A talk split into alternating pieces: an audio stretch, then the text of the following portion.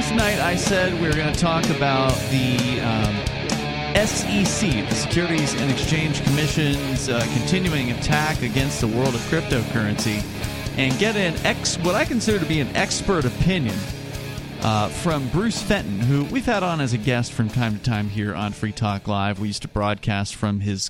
I used to do a convention here in New Hampshire, and it ran right up, I think, up until COVID when you couldn't, for the life of you, find a venue that was willing to actually host your convention. So I think you just kind of, you know, stopped organizing it after that. I heard a rumor it might be coming back this year, though. So we'll we'll let you know as we hear more uh, more about that. But what was it called?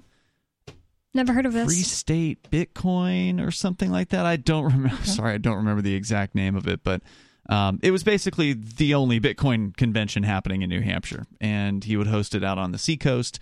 Ended up. Wait, do- I, uh, this is the one that like uh, former co-host uh, Christopher Reedman went to. Chris right? and I and went. Spoke uh-huh, yeah. at one point. I believe Chris did speak from that. Yes, as a matter of fact, Chris and I actually bunked up at a uh, an Airbnb to uh, you know actually it was cheaper than the hotel and it was much nicer. That sounds about that. like one bed Airbnb. No, well, yeah, actually, I think we were in the same bed, if I, I recall correctly. But uh, but yeah, it was really. Not that there's anything wrong with that. No, nothing wrong with that at all. Uh, so anyway, Bruce Fenton's a, a, really great Free State Project early mover who ran has, for a Senate, I believe, this he last did. year. He did. Should have uh, just ran for a state rep. He should have, but you know what? He wanted to jump in the deep end of the pool and, and really, you know. I think the same thing about happened. Lily Tang Williams. She could have been a, a state rep for like three years in a row or something. Or Yeah, four. she's taking another crack at it. Apparently, she's going for the U.S. rep seat Yep. once again. Well, I, I guess that's good, but I mean, she she's getting pretty conservative with many of her positions. is she? I mean, especially in regard to trans. yeah, She's Oh, she no. she tells the same narrative that all of these people do. Like, we got to protect the kids from the gender transitions, from from the having their genitals mutilated. And I don't know if she said that exact line, Hmm. but she has echoed exactly the same sentiments and stuff online. Yeah, it's disappointing. But I mean, this is How does she treat you in, in real life? Have you, have you ever met her? We've interacted a whole lot in real life, but she's Mm-hmm. always been kind to me. But um, I don't know. People don't are get it. different online. Yeah, I, I I don't understand why. I mean, I guess it's the nature of the political animal, right? Like maybe uh, I I don't know. I, I don't want to go out on a limb for somebody that's saying those things. I like her personally, but then again, most politicians, a lot of them, are personally very likable. I mean, they they're good at ingratiating themselves with people. They want you to like them. They're scum of the earth, most of them, but they want you to like them. Now, the, the libertarians here, the voluntarists, I don't typically consider them to be scum of the earth because we actually know them or we can get close to them and we can talk to them. We can actually sit down and have a real conversation with them. They're A accessible. ton of them were at PorcFest. Right. And and that's a difference between your typical politician and a lot of the people that we know. But to see them, you know, going away from the liberty message or the message of, of individualism and individual liberty and respecting other people's right to live their life how they want is a very disturbing thing to to see. Now, I haven't seen the post personally, but I mean, I'm I'm going to take your word for it. Obviously, To her credit, I don't think she's gone quite that far. So I mean, I, I think she she's still a good libertarian. Okay. and you know she's worth supporting for her runs. Mm-hmm. But it concerns me when I see people begin down this path toward conservatism. Yeah, I don't like to see people pandering, and I feel like that may be what's going on. Um, without again having the exact uh, exact posts in front of me, and we've certainly seen the libertarians who've been elected here in New Hampshire as state uh, representatives, for instance, not exactly being the most principled on all of the issues all of the time. How about Jason Sorens? I think Jason Osborne. Osborne, yes, uh, who recently he's the House Majority Leader, right? The Free Stater House he is Majority right Leader. now. Yeah, he is. And you know, recently, I think it was in the NBC documentary. He that you can find at NBC10.com. Just look up Free uh, State documentary. NBC Boston. NBC Boston. slash Free State. Yep. And he said something to the effect of, I'm no longer an individual. I'm just a vessel through which the people of New Hampshire express their will. Or, I rolled my eyes Yeah. so hard at that one. or he's, It's not even a possible thing. There's no, No. such thing as being able to represent 3,000 people. and you would think an, a state rep would know that, right? I mean, uh, you would think a libertarian state rep would know that, but Right, he's, it but makes he's me bought the wonder- press, man. I, I don't know, and it makes me wonder if he is just trolling with a comment like that. Like how how anyone That's in true. his If I said that, it would be obviously trolling, right? So, I mean, how don't how anyone could take that seriously coming from somebody who used to describe himself as an anarchist. Now, supposedly, the story behind Jason Osborne, who for many years was a angel sponsor here on Free Talk Live, like he for the early years, the pre-Bitcoin.com years, Jason kept us on the air.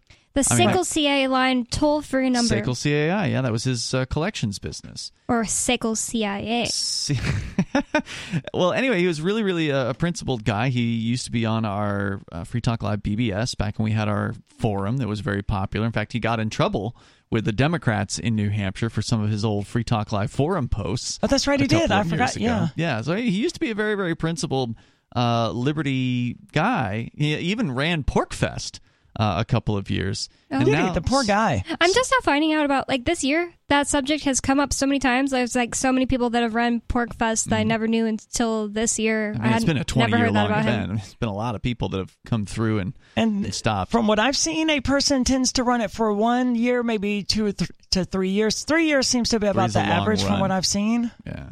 Oh, really? It Some seems to people me come about in the average. and they get, you know once, twice, and they're Okay. done. It's a lot. It's It- a lot. it to is, do. man. And But the p- thing I wanted to say was the supposed story, and I don't think I heard this directly from Jason, so take it as hearsay. The supposed story is that he had kids, and then his perspectives changed, and now he's found God, and now well, you never want to find that guy. now he's a true Republican. really? And I don't know. That's Well- supposed. I mean, a liberty, quote unquote, liberty Republican. So he didn't find the God; he found the state. I don't know. I don't know, somewhat man. I don't know if god. he's just. I don't know if he's just deep cover, and he's still truly a you know a voluntarist at heart. He should get he's his just, anarchist tattoo removed. He's just playing the. Does he have one? I thought he did. I, I, thought know. that he might. it was like in the NBC documentary. I, I know Hmm. that for some reason, like it was on. I Anyway, think NBC. Yeah, I, I don't wanna know, get- man. Back around. Le- The, the liberty activists who've run for office, it seems like a lot of them have watered themselves down, and they're not pu- putting forward the most principled legislation that or they the- possibly they could. get in and they just start to be like, "Oh, I can legislate my opinions too." Yes, and it's also a time period where everybody agrees with me about like, you know, hating gay people or whatever. Like Leah Cushman, for example, not even a libertarian, but she thinks she is. I'm pretty sure she's one of those people who lived in like Massachusetts, which she did. That's where she came from. She lived in like Massachusetts during COVID, and she was like, "I don't want to for- be forced to get my kids vaccinated." Then she was like, "Oh, the only people on the internet agreeing with me are libertarians. I must be a libertarian." She's Hmm. just a conservative. Every other take she has at all is conservative. Closed borders, things like that. Oh, you go to her Facebook, it's like a conservative, regular boomer conservative Facebook. Is she And, one of um, these people who will insist, though, that she's not a conservative? Yes. Because uh, Mm. what what is go- there's something going on here that that we have to figure out. There's a lot of these people who are just ordinary conservatives, but they get so upset and they will insist, "I'm not a conservative," but like they they are. Well, She didn't are vote they? for the ending the war on drugs thing that 35 Republicans and 35 Democrats right voted there's for. There's your litmus test right there. I mean, if you're a libertarian, this is one of the key libertarian issues. It's like not even hard. It's like drugs. it's not like it's like oh, it's on the cusp. Exactly. Like the other thing she did was she was one of the big people. I think one of the sponsors of that bill that would have called cops on teachers if they like called a biological boy a she because the kid wanted them to. Well, you get the cops called on you, aka the parental bill of rights bill. Which was really just like incre- increasing. It, whether you agree with the idea that should happen or not, just think it, if you go into office as a libertarian, all you should be doing, period, is making the state smaller, not making the state bigger, even if it's right. your not pet trying issue. to change the rules to uh, have the state crack down on the people you don't like or whatever. Uh, you should be going in there proposing an end to government schools. Yeah, exactly. And that's what I said to her uh, on Twitter, at least. I said, you and all the Republicans who, uh, you know, sponsored and supported this bill would have done a lot more for kids if all you did was simply, not even as a state rep, just went out there and advocated for homeschooling. Like, you know, go out there and create your own homeschooling uh, method for people to follow if they are too scared to do homeschooling, or just go out there and hand out leaflets to people about how to do homeschooling. I don't know. You, could have accomplished so much more. But the other thing is just make a bill that ends public schools. I mean, really, public school is optional in New Hampshire at this point. If you're rich, you are probably rich enough to homeschool your kids, and if you're poor, you can get a voucher and homeschool your kids, Yep. or go, or take them to a public school. And you I mean, absolutely a private that. School. But, Right. the, but the subject of parental rights continues to come up. It came up at the Porcupine Freedom Festival. Uh, Carlin gave a rant about exactly that subject. And I actually brought up something that you mentioned, Bonnie, is that the, the core issue here isn't that teachers might not tell the parents something or the school might not tell the parents something. The core issue is that the parents, I mean, the children, might not be comfortable telling their parents that. We're talking about if they're gay or yeah. trans or And something. that's the critical issue, right? This isn't a parental rights issue. It's not a school rights issue. It's a parenting issue. And how, why is your relationship with your children so potentially damaged that they're not comfortable bringing anything and everything to you? Mm-hmm. If your children are hiding something from you, then you've permanently damaged your relationship with your children at some point. Ask yourself why and see if you can repair that. But don't get angry rather at the than school. using the state to Right. Do your parenting for you. This Yes, Republican lady, she's like an older woman, told me the other day. The government, i I mean, the, the culture nowadays is so bad. My grown children won't talk to me because they said I'm too controlling. Like, as if I was going to. She was saying, like, can you believe that? I was just sitting there, like, Blaming her kids. blaming her kids. Well, blaming the culture for making her kids I think see. she's controlling. I was like, um, I don't know what you want me to say that. I want to go to the phones here. Probably we got a caller on the line. Uh, what is your name? Uh, Stefan. Stefan, welcome. You're on the air. Yes, um, I don't have too much to add on the current topic because I don't really consider myself much of a libertarian anymore. But I do understand that this is uh, a show. Last what are show you, a quite uh, post-libertarian? I mean, what kind of uh, where have where have you gone since being a libertarian? Uh, considerably to the left. Um, not necessarily left libertarian. I consider myself more of a civil libertarian, honestly. What does that as mean? As far as like civil rights, basically, when it comes to things like drugs, guns, abortion, things like that, I definitely oppose state intervention. But for economic affairs, uh, I definitely do favor some state intervention. Economic affairs, you said? hmm Like what? Like mixed market, I prefer a mixed market economy. Mixed market meaning that the, the state gets to redistribute people's wealth. Yes, Okay. Why? in some fashions. But what I had actually called about was more so to. Yeah, but uh, I'm more interested in with- that. I mean, uh, if you want to wish Aria good luck, that's fine. But I want to come back to it. So go ahead. Oh, uh, basically, good luck. Sorry, they're sticking you in the in the cage for 18 months. That's a real pain. But uh, what more specifically were you interested in speaking about, Ian?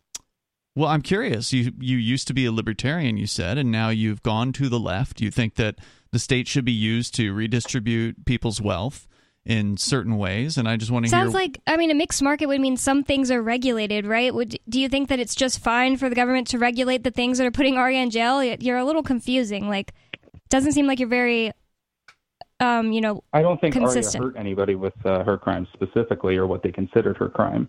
She's just selling a cryptocurrency. She's a small individual. She doesn't really have a lot of power in the economy at that point. But somebody Okay. could somebody could sell cryptocurrency and hurt somebody with it, so it should be regulated, right? Mixed market economy. Well, to a degree, of course.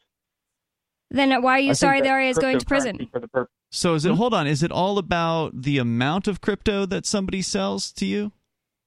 To a degree, I think more so it has to do with the fact that uh, cracking down on cryptocurrency being used for illicit purposes. I'm not necessarily opposed to that.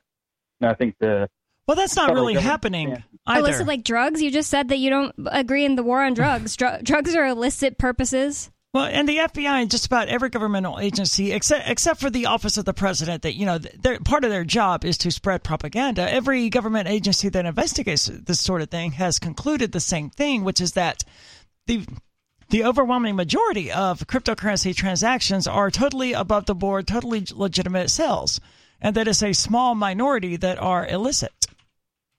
Well, of course. And I'm not saying go after all cryptocurrency transactions, but ones that are used for scams, for example, I'm very much in favor of the government cracking down on. Although it's very ambiguous, it's very hard to crack down on given the decentralized nature of cryptocurrencies to begin with. But you know that those people aren't eh, going to go after really hard to find fish. I mean, they said that in Ian's trial that they never have caught an actual scammer because, well, they're just really hard to find. But they will go after people like Aria and Ian so that way they can silence their uh, political dissenters. So why would you Well, want a group of people to have uh, you know, total power of who they get to throw in jail based on something that could happen. Well, we could have people selling cryptocurrency and scamming people with it. So let's give these psychopaths the power to throw anyone in jail that they want.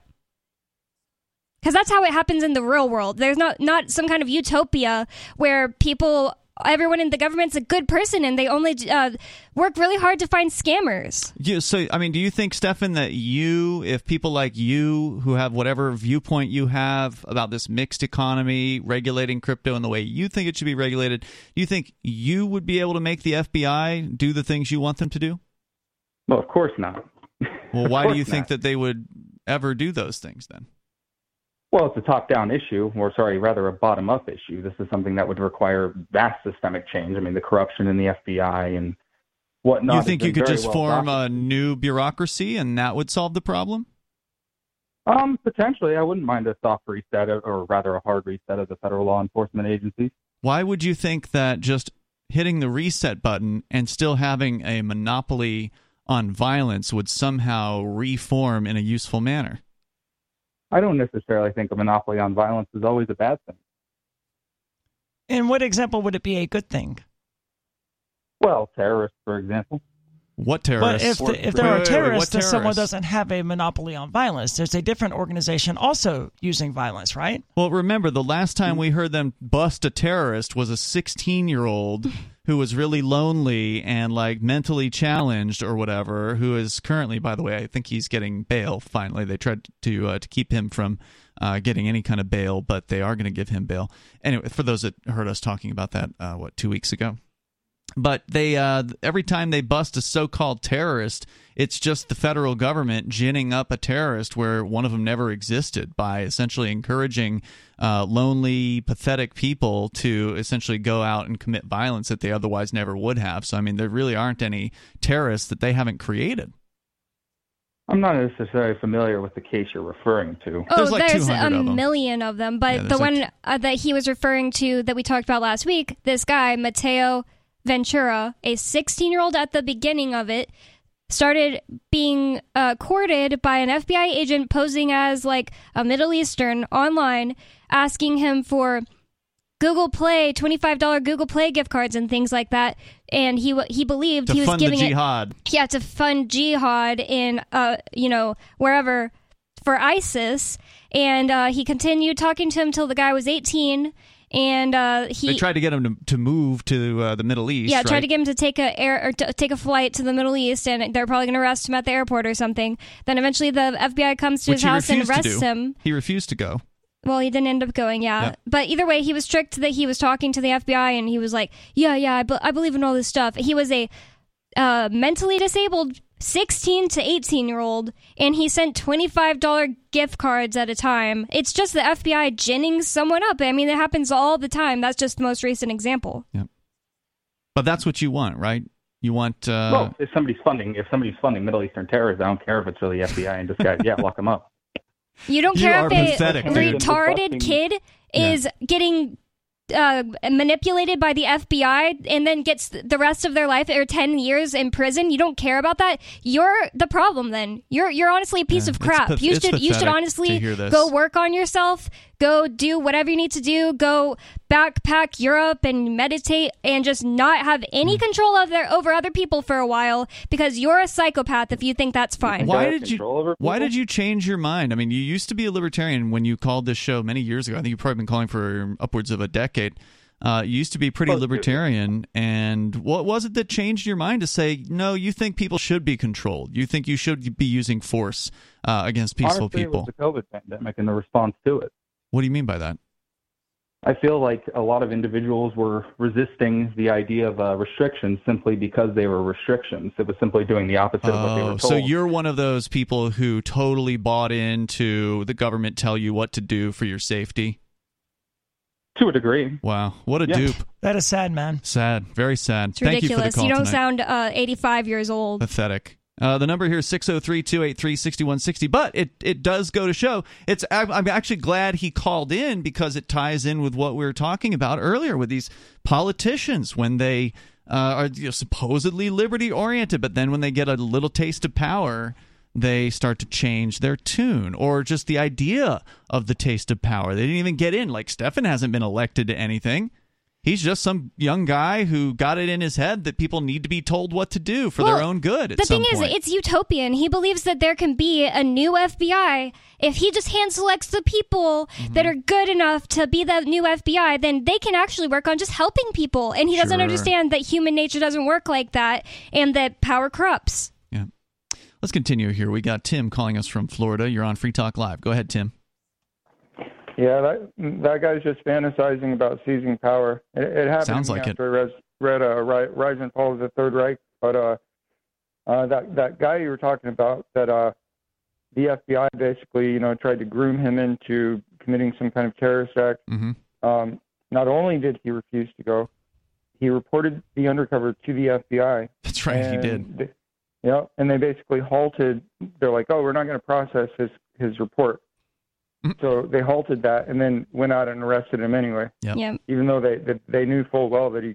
I, I assume I don't know that, but Right. They weren't I able to get him. well. they weren't able to get him for anything more than funding terrorism. They tried to rope him into actually my, uh, moving over to ISIS territory, which would have been a, a completely different charge on its Yeah. own.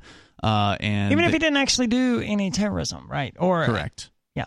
All he did was buy a few Google Play gift cards, like a thousand dollars worth of, I think what sixteen hundred dollars or something over Yeah, two years. Over two years. of uh, Google Play, Steam. It's literally a case of the FBI taking a 16 year old retarded kid's lunch money and then Yes. prosecuting him for it, and now he's facing 10 years in prison. That's and right. Stefan says he thinks that's, That's a fine. good thing. That's that's something good that the FBI is doing. Crazy. And honestly, that makes him a piece of garbage. Well, I I'd think agree. the FBI is. I think the FBI is training all of their agents to basically, you know, like like a dog. Once you got, once you have a hold of your your target, don't let go, no matter what. Like no matter what you find out, you just finish your job. you And make know? sure you have no scruples or morality whatsoever, uh, because anybody that did would obviously not be doing this to a easily impressionable teenage boy. It's people like Stefan who believe that there's somebody out there that knows what's good for you, and if you just listen to them and don't think for yourself, you can be doing good things by following orders. So he believes that, that that's possible for the FBI. He believes that that's was the case during COVID. If we just listened to COVID or uh, the government, COVID would have gone away. Less people would have died. Thank you, Tim. That's what it was all really about. Sure. for the call. I appreciate it. There's more coming up here. The number is 603 283 6160. It is Free Talk Live. Free Talk Live is brought to you by Dash Digital Cash. Dash is the cryptocurrency designed to be used for spending. In 2022, Dash launched a killer app that allows you to spend Dash at over 155,000 locations across the United States, including major retailers, and you get a discount for paying with Dash. Finally, a reason to spend your crypto. It's called Dash Direct. Get it on your Apple or Android App Store. The stores on Dash Direct each offer their own discount level, but some are as high as 8 to 9% off. Dash is one of the oldest cryptocurrencies and is widely available on exchanges and in multi crypto wallets. It's easy to get and use Dash. Start by learning more at dash.org. Thanks to the Dash DAO for sending us 32 Dash per month to promote Dash on the air. Visit dash.org to learn about Dash. Dash.org.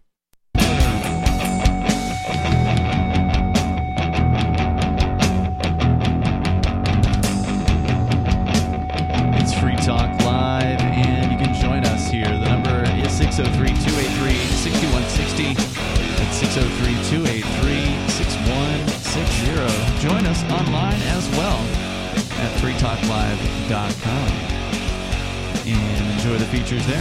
Uh, by the way, a big thanks to the folks over at Dash for sponsoring Free Talk Live.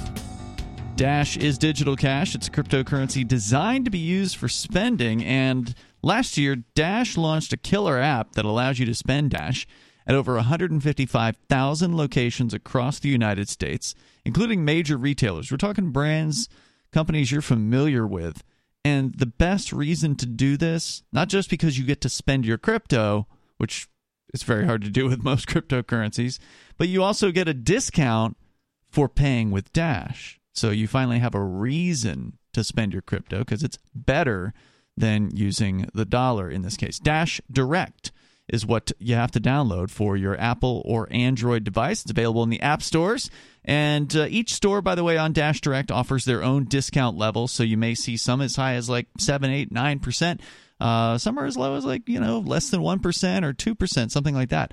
Uh, I think a lot of them are in kind of the four to six percent. So it's really it just depends on the company. It depends on what kind of discount they want to offer. So So any discount at all is better, better than you're than going to get for you know is better than 100 percent. Absolutely. So go to grab that Dash Direct app and get over to dash.org to learn more about Dash. It's one of the oldest cryptocurrencies out there, and it's widely available on exchanges and in multi crypto wallets. It's easy to get, it's easy to use Dash.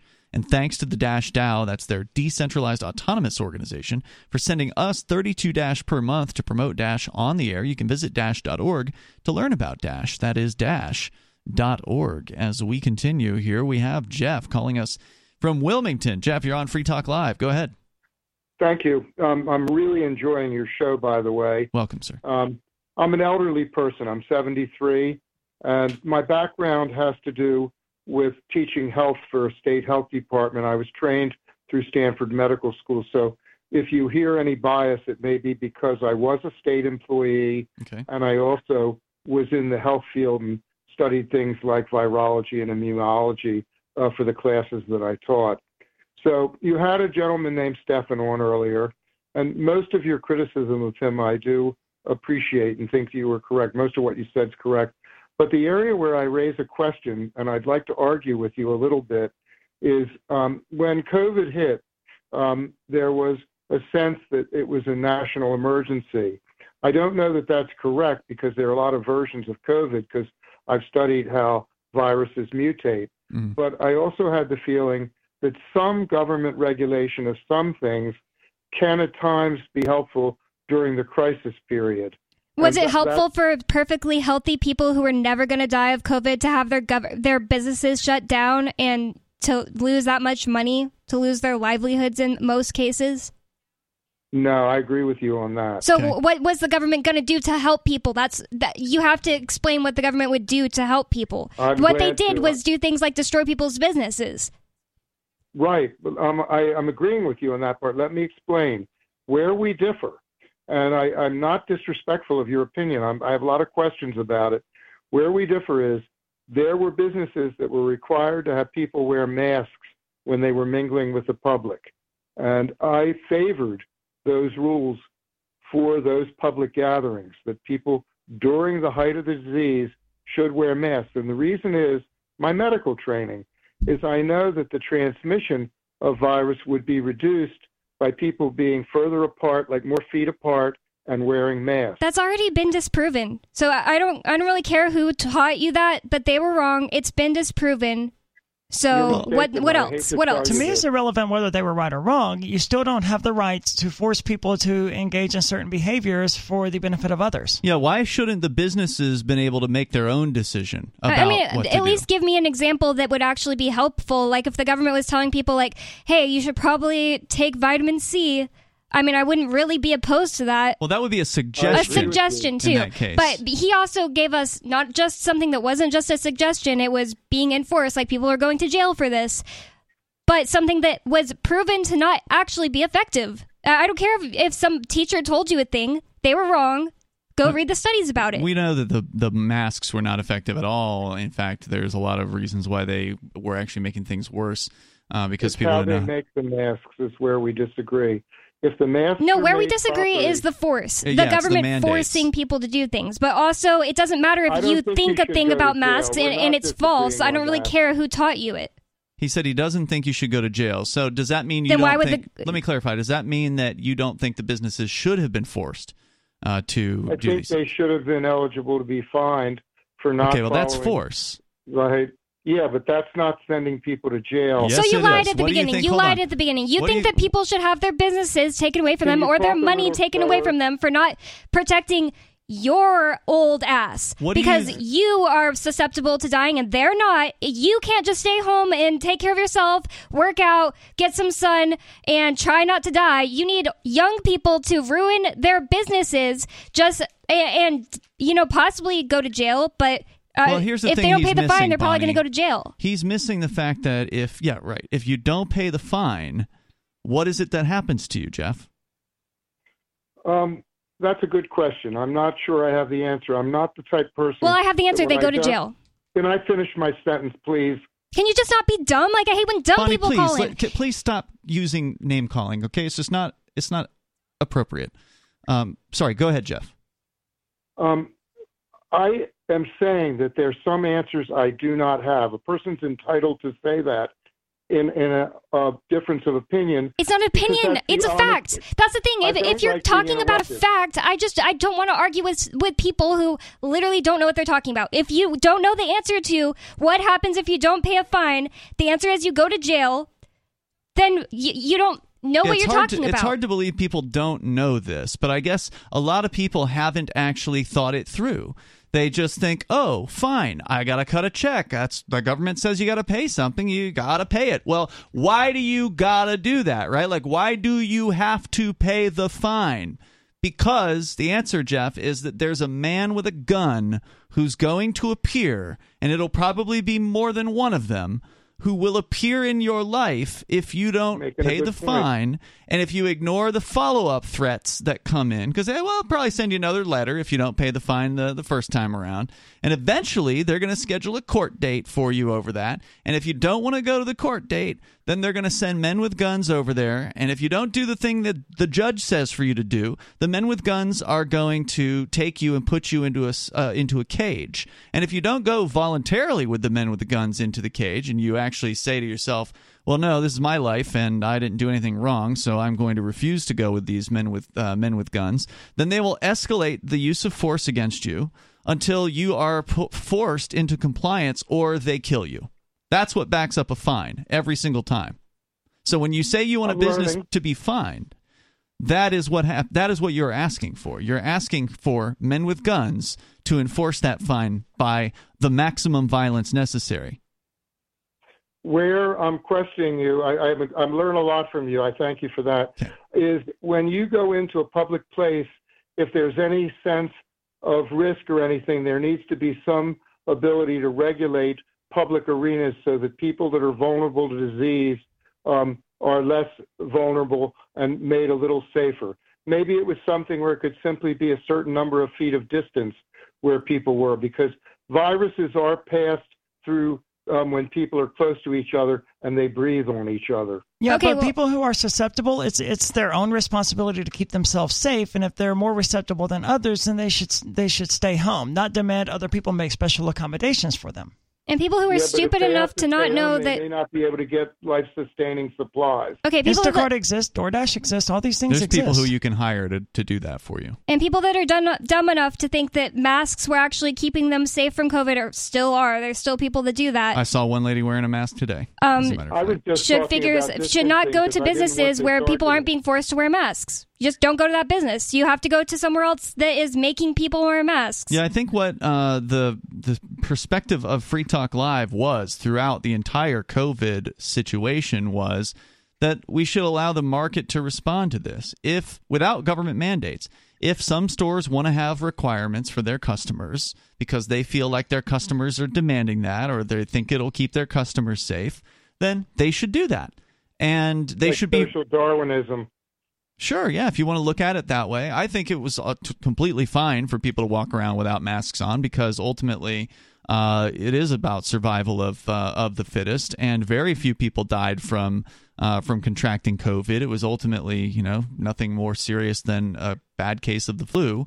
And even elderly people mostly survived when they came down. It was really only the ones who had what they called the comorbidities, the ones that were, you know, obese That's or true. Or uh, had some other kind of uh, They serious Another issue. said that- Yeah. They said that our friend that we know died of COVID. They put COVID as his cause of death when he died of liver failure. You talking about Ken They from Kirby's shouldn't Cube? do that. Yeah, I wasn't going to say his name. It's not my uh, stuff to share. But not everybody was falsely um, died of something other than COVID. But there was a lot of it. COVID. There was a, there was a lot, a We lot agree. of misrepresentation, a lot of uh, you know fudging the numbers. And there was incentive for them to do that. there was. There was incentive for uh, government funded medical facilities to do that. So why wouldn't it be rampant? It, it probably was. The other thing is, lots of people died of a uh, drug that killed people and had to be stopped within two weeks of testing called remdesivir, and that was killing people. And that it was then said that they died of COVID. Hey, uh, Jeff, you thank you for to? thank you I for just the said call. remdesivir. Thank you for the call tonight, Jeff. I do appreciate the uh, the conversation here. Let's continue. We got this caller on Free Talk Live. Go ahead. What's your name? Uh, this is Bobby from Florida. Bobby, you're on the air. Go ahead. I'm not talking Uh, to him. uh, I just wanted to say He threatened that, to kill um, me in I'm a in a happy to- chat, so I'm not going to talk to this guy. Okay, I, Bobby, go I ahead. don't. I don't. I don't know who that I'm was. not for sure what she's talking. Uh, I, who would she even know who's in the chat? I don't know how she would know that. Go I ahead, wanted Bobby. To say, Hmm, wonder why I just I didn't say wanted I'm to not. say That's to on me. Aria. I think you did say Anyways, that. I wanted to say g- goodbye to Aria, and I've enjoyed hearing her on the show. And I remember when she was on with uh, Will, and I loved that show, the the midday one. That Call was to my Freedom. favorite, like the Call to Freedom. I, Yeah, that's right. I really, yeah, and I, I really, that was one of my favorite midday shows. Yeah, I there miss Will, before, too. uh, We should- yeah. Hope he comes and, back someday. and and I really, uh, you know, I'm just sad about this whole situation. You know, I've been listening to you guys for a long time, and uh, I, I am happy you, you stuck to your guns and and uh, and you know, I, I'll I'll be waiting to to hear you on the other side, Ari, and and I just uh, you know love you as a person, and I thank you for all the great nights of talk that you've done. Thank you. Thank and you, And you said goodbye, but you know, an important reminder: it's not goodbye, right? Like Bye I'm going to I'm going on a forced vacation for Yes.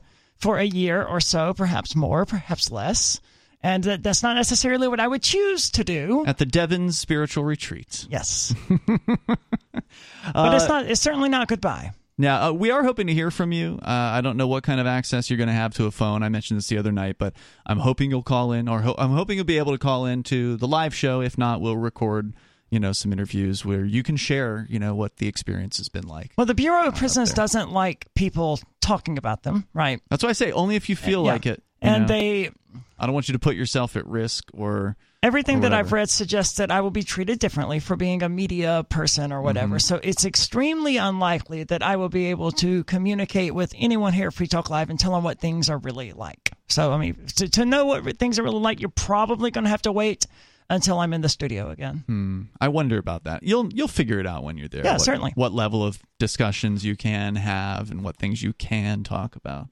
Um, I don't know. It just. I guess what they said is you don't want to piss them off, so they put you in the communications management unit. But what it would be that would upset them, I don't know. Right? Like that's the kind of thing you'll probably have to Yeah. feel out from the other inmates and that sort of thing. Uh, anything Now, else, Bobby? thing that- yeah. Now, what, are you going to be able to do that um, group home halfway house like at ten or eleven months in? Do you know that yet? No one know. All, all I know is that I have to go to prison tomorrow. Like that's Right. It, the, the government they they told me what prison I was going to six days ago, man. They, they- they have not planned anything about me eleven months from now or ten months from now, and they, they won't do that until that time comes. Yeah, she's uh, going to be t- um, at some point introduced to these various different programs that she could go through in order to potentially reduce the amount of time. There are different options for that, um, but you know we don't know what all those are or how much time could totally be removed, and a lot of it is up to the bureaucrats themselves. So it's up to whoever the administrative types are of the Bureau of Prisons to say whether or not she should get out at six months or eight months or nine months or whatever. But it is possible. If we look at what happened with Mark Hopkins, who we had on the show a month or two ago, uh, who was also in jail for the same exact uh, charge, just a different variant of it, the uh, unlicensed money transmission charge. He uh, was in for a 15 month sentence, so al- almost the same. Aria's got 18, and he was out after seven months. So that Great. that, that doesn't mean At the same hou- thing halfway house? He was out into a halfway house, uh, and he said the reason why uh, he was not allowed to just simply go home and do a home confinement. He had no. He does still t- does not understand why they didn't do that to him because he has a wife and a kid and a house to My go to. supervisor officer suggested that I would most likely get home confinement, but Yeah. they're going to do what they want. So should he. Right. But he didn't. So again, it's just all completely up to the bureaucracy. Uh, anything else, Bobby? No, no, and I'll talk to you to to you too, Ian, um, before you go in. And I just, uh, I well, just it's not a done say deal yet. I mean, I'm still, uh, Yeah. I'm still uh, cautiously optimistic that I'm some of these charges. continually charges, hopeful that you're not going to yeah, prison. some of these charges could I be hope so, dropped, if not all of them. Hmm? Uh, that would be great. Yeah. Well, I would keep the hope up too, and I and Thank I you. thank you guys for all all all the all the all the nights of and all the fun. Thank you, man. I appreciate the call. Uh, let's continue here. We've got Cynthia on the line in California. Go ahead, Cynthia. Hi. Hey. A long time no call. Um, I, I wanted to make some comments on a on two issues. One of them is um, to uh, suggest people look back at the man the man known as the Unabomber in light of a book called Harvard and the Unabomber, showing he was an MK Ultra subject. And um, but I also wanted to mention uh, I'm I'm also a retired physician, and um, I'm not defending the man who just called and said he was a graduate of Stanford Medical School. Mhm. I'm, but I'm explaining that they literally put falsehoods into our textbooks and make it hard for you to find the truth. Mm.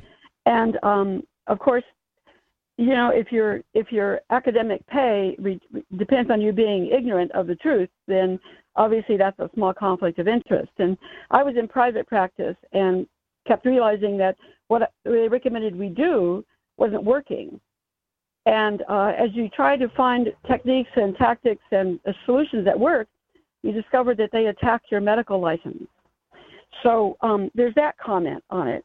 But I want to go back to the issue of Harvard and the Unabomber because he was apparently underage when he started Harvard. And the book Harvard and the Unabomber was written by a man who had maybe Army military um, intelligence experience. And he was not happy with the conduct of our government in experimenting, human experiments on people who were in the service or, and, um, and you know, I, I think back to things that happened to me in college, and I'm going, oh, is that why I nearly flunked out one semester? You know, when I was uh, a top Are you saying they were wasn't. experimenting on you in college? I, I, I don't know. I went on a uh, an honor society trip to New Orleans, and the only thing I remember is somebody pushing a drink towards me at um, Pat O'Brien, O'Brien's, and then saying, "Here, try this." And the entire trip, Whoa. and that was the first time I'd flown on And an you don't remember the rest of the trip? I don't remember anything else of that trip. I mean, I've seen a Occam's picture razor. online that I was there. Okay. Yeah, yeah. Occam's But, razor um, would suggest that you know, this was not a, a CIA experimentation plot. It sounds you like just you got, got, drugged. roofied, right? Yeah. Well, all I know is I had straight A's when I when I left, and when I came back, I could not pass an exam. Which would be consistent Um, with someone who had been, you know, traumatized from being date raped.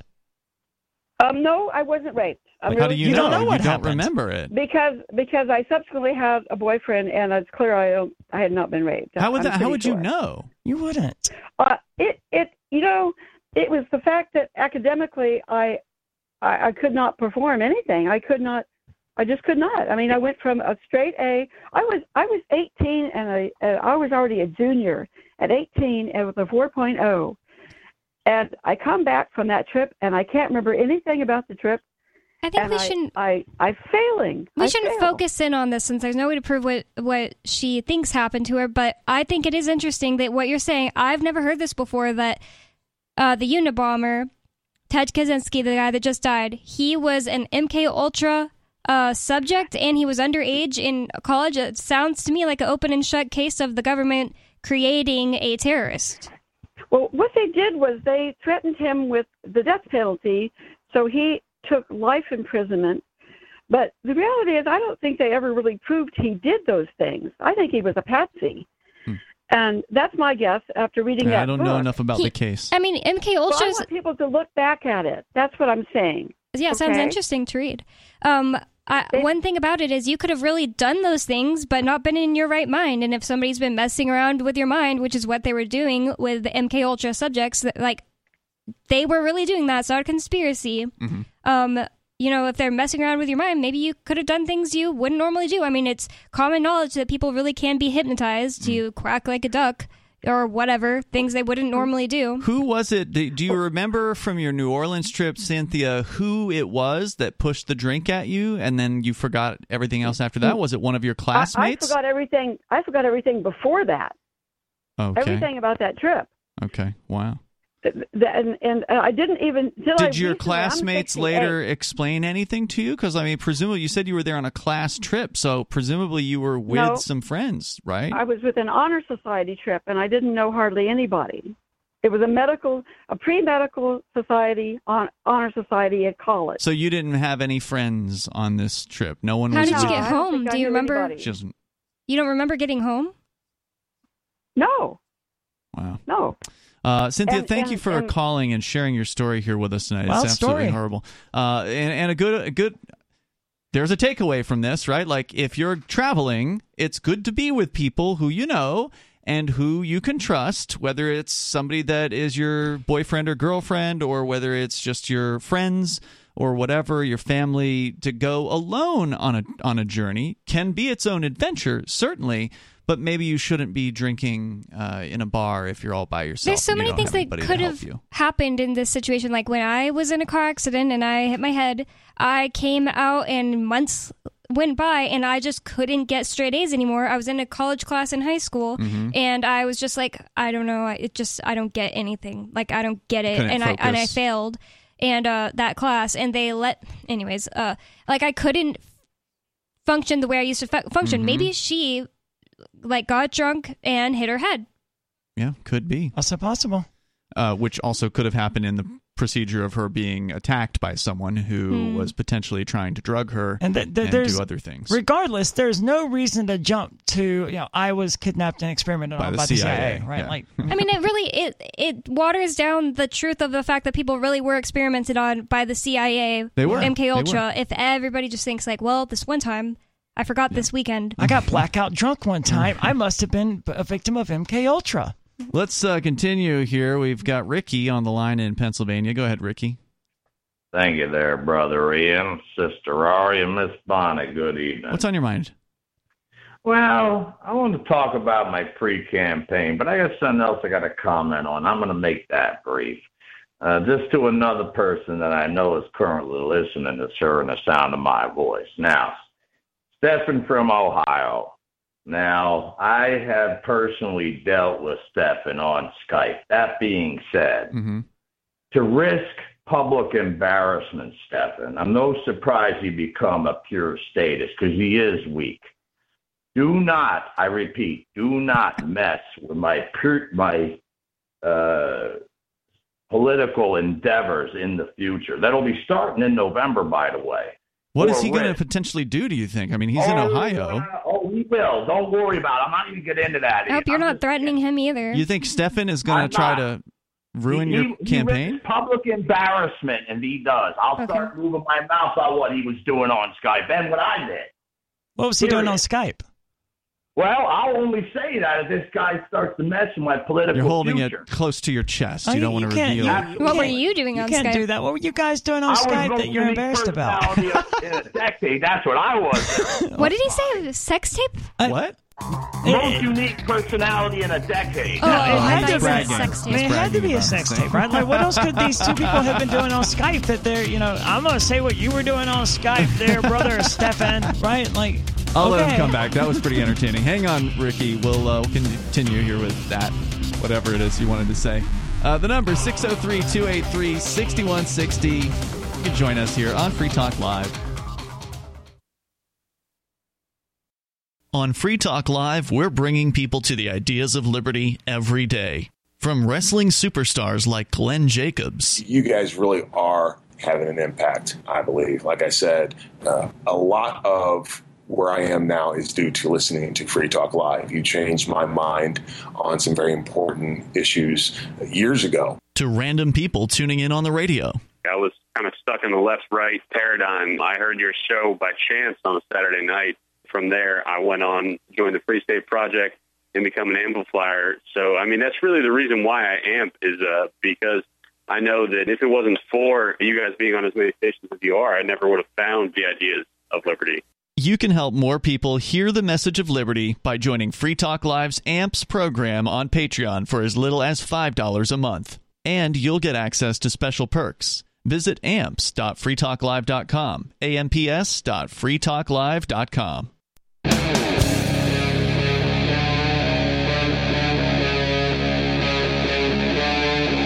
Free Talk Live.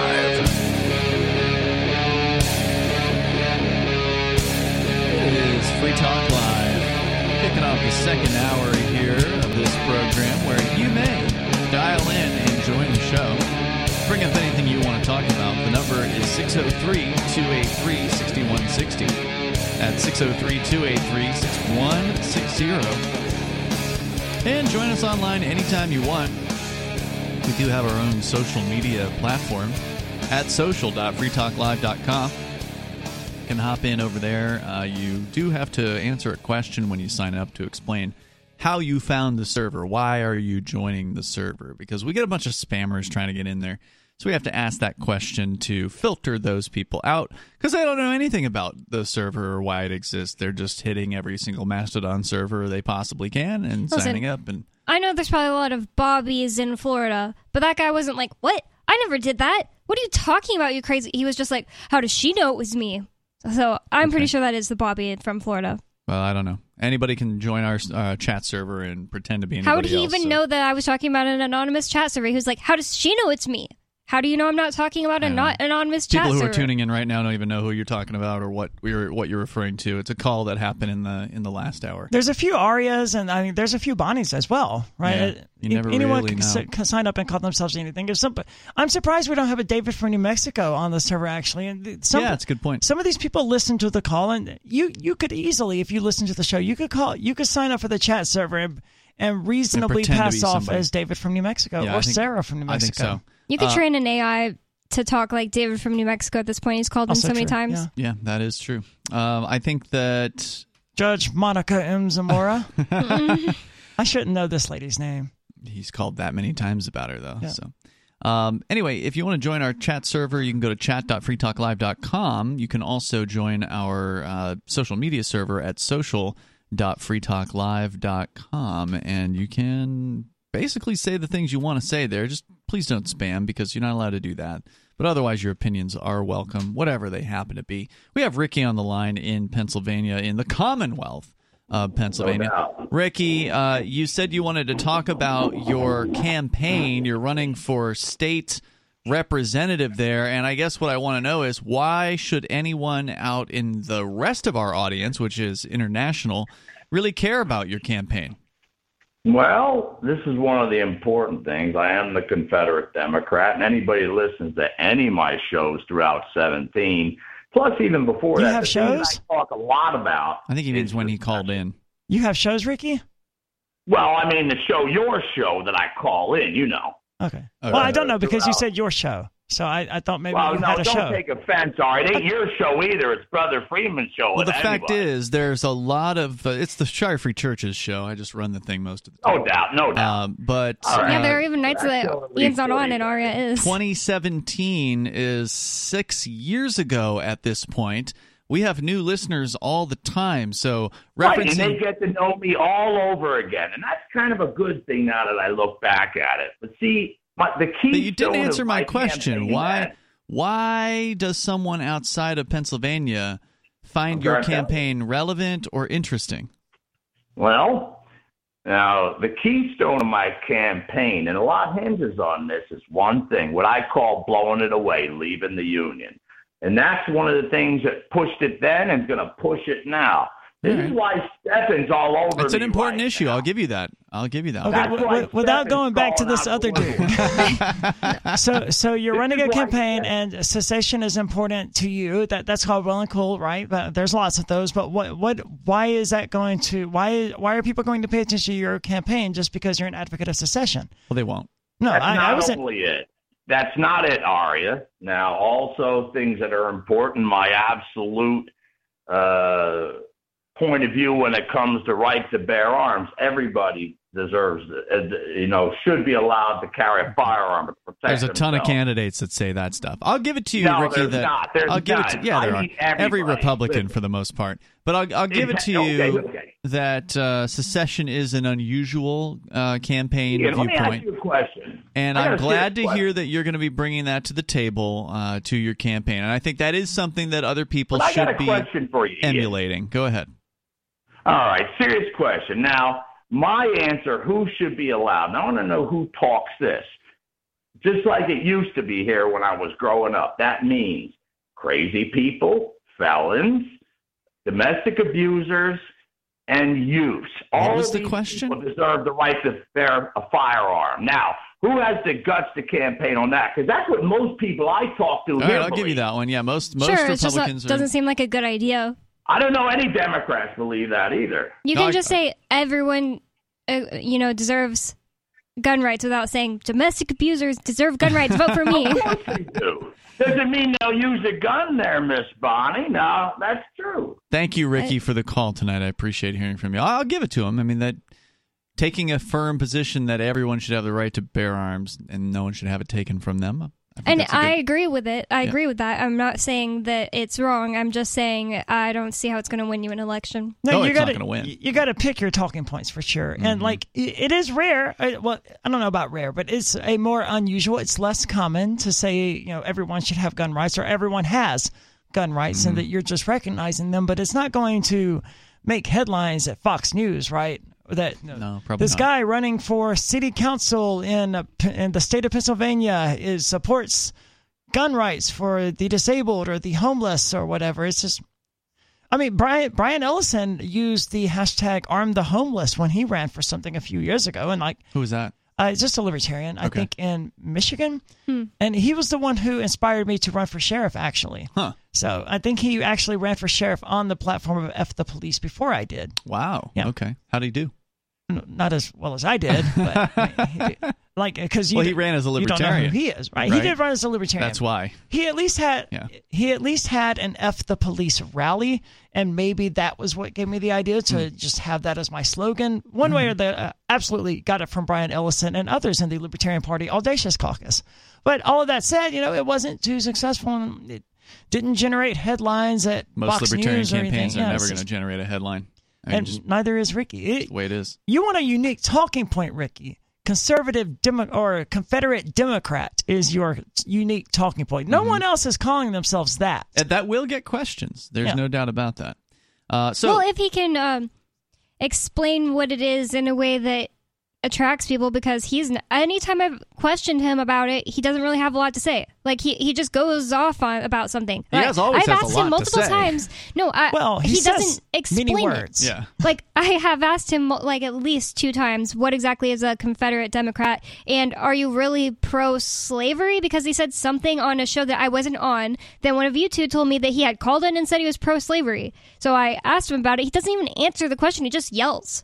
Well, he has, I think, changed his perspective on that since we had that conversation He, with him. Uh, he's pro slavery? No, I, Okay. I think he said that he's against. I don't know. Anyway, he's not here now. So I'm not saying uh, that he Bruce is pro-slavery. I'm, I'm saying that I heard he was, and then when I asked him about it, he just yelled about something else and didn't answer my question. And that's what he will do when somebody's like, "What is a Confederate Democrat?" which makes him a good politician. I mean, politicians they're great at not answering questions. Whenever you hit them with a question, they just deflect it and then turn it around into whatever the issue was they wanted to promote in the first place. If they go- if they're good at what they're what they're doing, you know, if they're and Ricky can he can fill airtime. That guy can just talk, talk, talk, talk, talk. It's not really good if no one knows what you stand for and then they don't want to vote for you, though. I mean, the way he put it, you know, th this is his show and he calls in all the time. And uh, obviously, he didn't mean it, it, it was his show, but I wanted to call him on that because, like, it, it comes right back to that parasocial relationship that we absolutely have with Ricky. Like, he called in one night a few weeks ago and says, Well, you know Mm-hmm. You me, know brother me. Ian. It's like, No,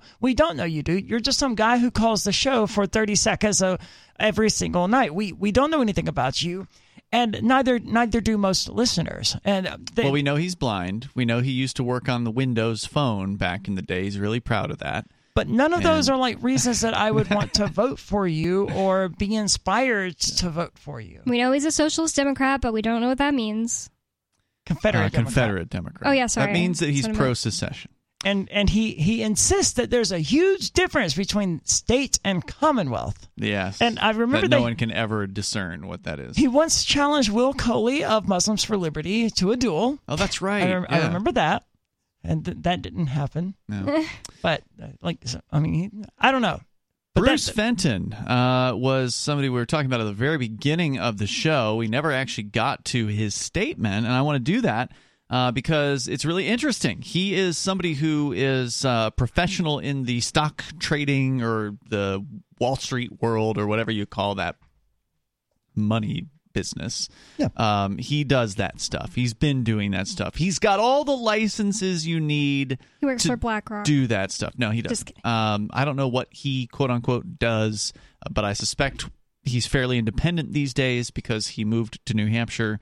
Uh, he seems to have done very, very well for himself. Bonnie, you've been to his his house uh, before. He throws lavish uh, parties out there. I have as well, multiple times. And we were Uh, there together, so it was just kind of weird that you said, Bonnie, Yeah. you've been to his house. Not alone. You were there with, with me and uh, Coconut. Yeah, he has a nice house. He's a very, very nice property. Crazy property. It's like Yeah. on the coast of New Hampshire. Has a little It's piece a lake. of the. it's like a Oh, it's- waterway or something. Well, I forgot. It's not like directly to the ocean, but it's this um I don't know canal or something. I don't know what you call it, bay that links right to the ocean. He's like really close to it. His Yeah, bay so goes he's done to the ocean. very, very You well see for it. himself, and he did it. He made his money, whatever he's got. He made it in the world of stocks, regulated, controlled government systems, and then he got into cryptocurrency, and he's completely, you know, pivoted over to the crypto world. But he's still got all his licenses and whatever it is that he does in the in that world, he can still do. which is good. And I so mean, I he's mean- an expert on on the topic of dealing with the SEC, the Securities and Exchange Commission. And for months now, we've been hearing the Securities and Exchange Commission publicly say through their chairman Gary Gensler publicly make the statement that look, all you got to do is come in, you crypto guys, you exchanges, you crypto projects, you token people, whatever crypto thing that we're saying is a security, which they're basically saying everything's a security except for Bitcoin uh, at the SEC. Whatever it is we're saying is a security, we're going to come after you. We're going to bring enforcement against you. We're going to bring lawsuits against you, which is what they're doing with the uh, Coinbase. It's what they did to various other exchanges. It's what they did to Library, LBRY.com. It's what they are doing to Ripple. I mean, they, they've got so many cases open right now going after these various different crypto projects. And every time and the there's media, only going to be more. Yes. And every time the media interviews this guy, he always just says, Hey, all you had to do was come on in and sit down and we'll get you registered. But we know that's not true because Coinbase tried to do exactly that. And and I like that we're going to multiple people here who have the same thing to say, like I mean Bruce Fenton, but we've talked about Coinbase in the past, who they we know they tried to do this and, and they made it clear they tried to do this. They tried to meet with the SEC. They Mm-hmm. and the SEC said, Well, there's no policy. What do you think? You should have to do. And Coinbase was like, This is it. This is our big chance to write the regulations. So this is what we think we should do. And they, they did all of these things and they submitted that to the SEC and the SEC said, ha, wrong. Here's a lawsuit. Yep. And, Basically. and, and then the SEC went on to say, well, we don't want to tell you what you have to do to register because then you would know how to get around those requirements. yeah, they said that. So, I mean, they've been very, very clear that they don't want to help people register. They- They're not in the business of helping people register. So here's the thing: uh, when you were talking about the Coinbase situation, that was when Coinbase was trying to come up with the rules, right? Like they wanted to write the rules to register. And here's why Bruce Fenton says that you cannot simply register with the SEC as a security if you are a protocol or a coin, which is what they've been saying. And then he says, here's why.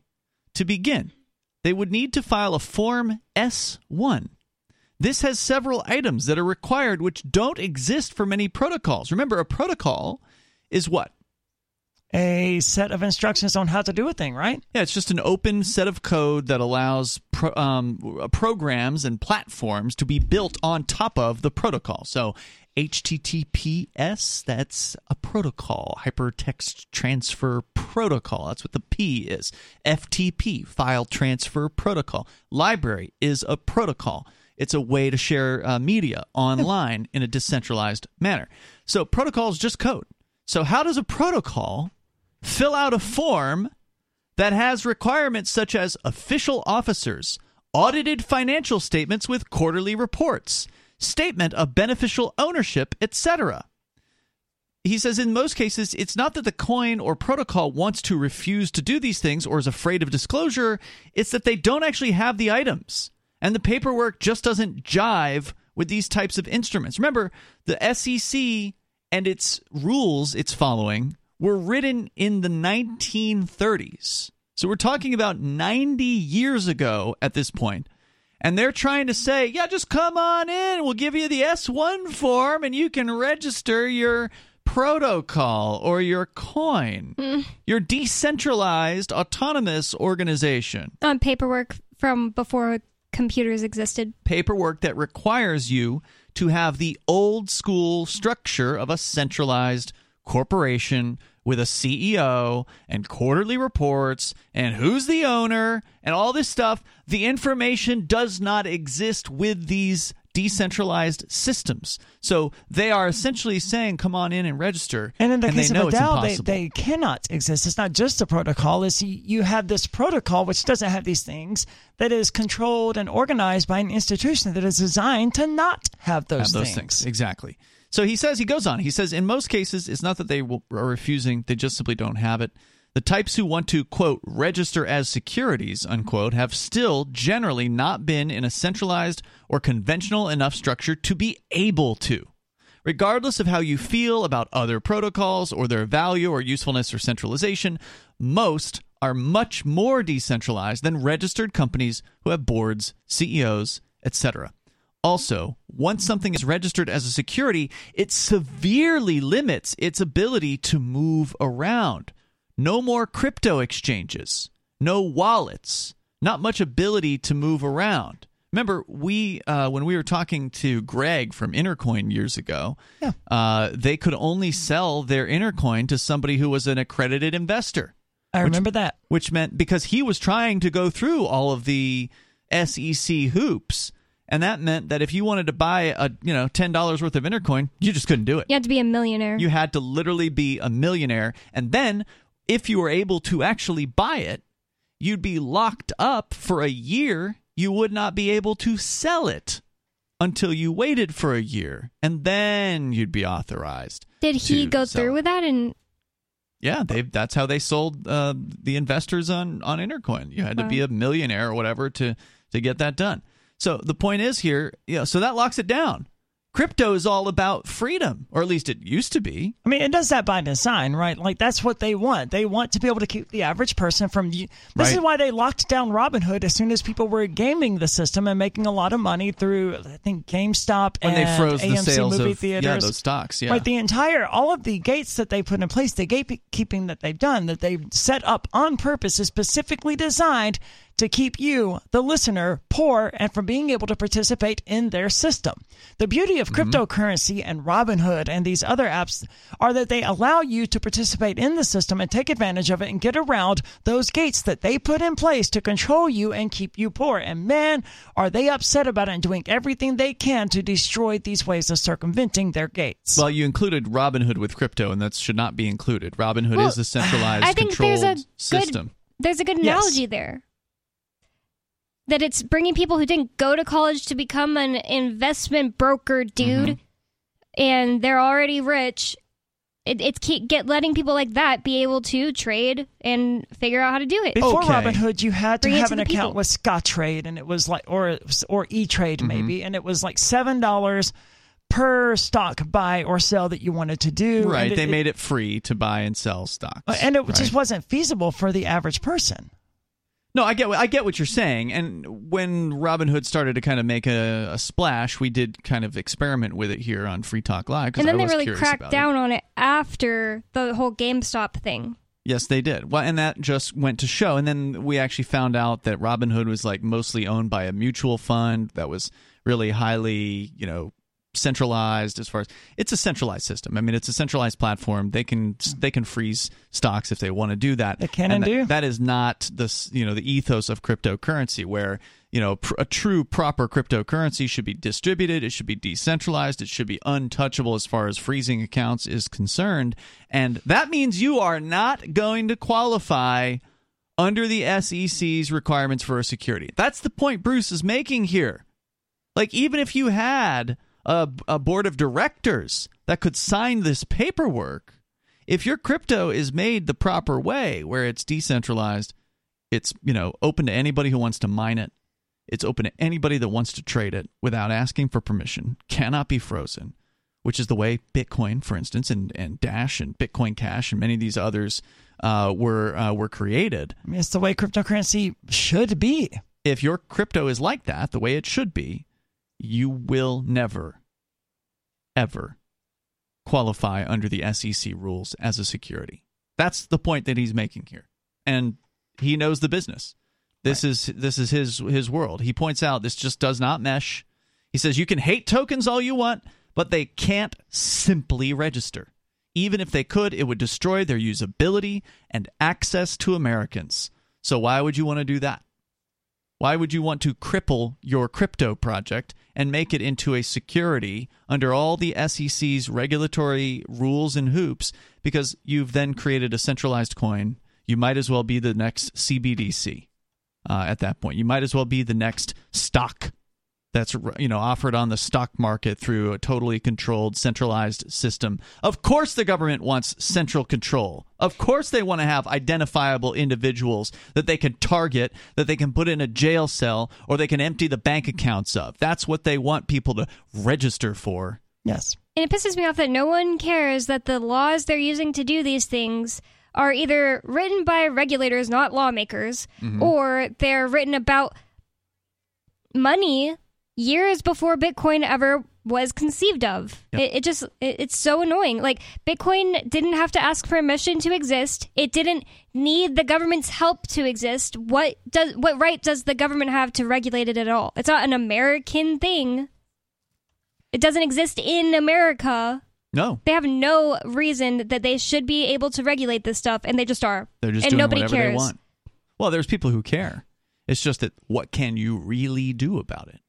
Oh, some congressperson said he was going to fire Gary Gensler. Well, that doesn't solve the problem. Okay. No, because the SEC still exists, and they'll, they'll just replace him with someone right. else who does exactly the same crap. Yeah, there's a ton of bureaucrats at the SEC whose job it is to enforce these stupid laws. And somebody told them that they can go after these people now. And yep. the odds that there's going to be somebody who's going to tell them differently when they're getting millions of dollars. I mean, remember when uh, they got 30 billion 30, from mi- 30 million. What's 30, it? No, 30 okay. billion, I think put them out of business. 30, okay. 30 million dollars is what Kraken paid them. Bittrex also paid them, I think, close to 30 million, if I recall correctly. Uh, in these, I mean, I shake my head, but when the government comes after you, when, when the gang is at your door saying, "Hey, pay up, or we're mm-hmm. going to break or your we'll kneecaps," you. yeah, yeah. So I shake my head, but I can't blame them for so that's up. that's why getting rid of Gensler won't make any difference, and that's why the next guy's going to come in there and they're going to say, "Hey, look how look at these hundreds of millions of dollars we quote unquote made last year. We got to keep this going." More coming up.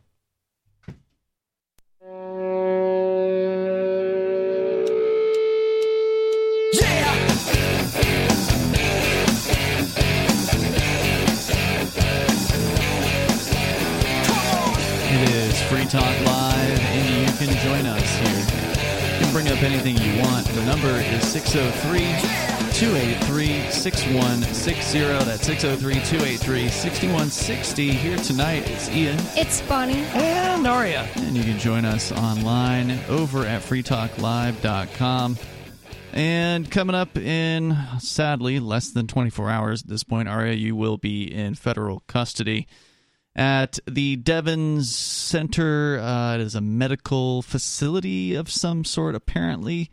What that's going to mean, we've yet to determine. When they arrested me on March the 16th of 2021, they put me in the medical facility there at the Concord Jail.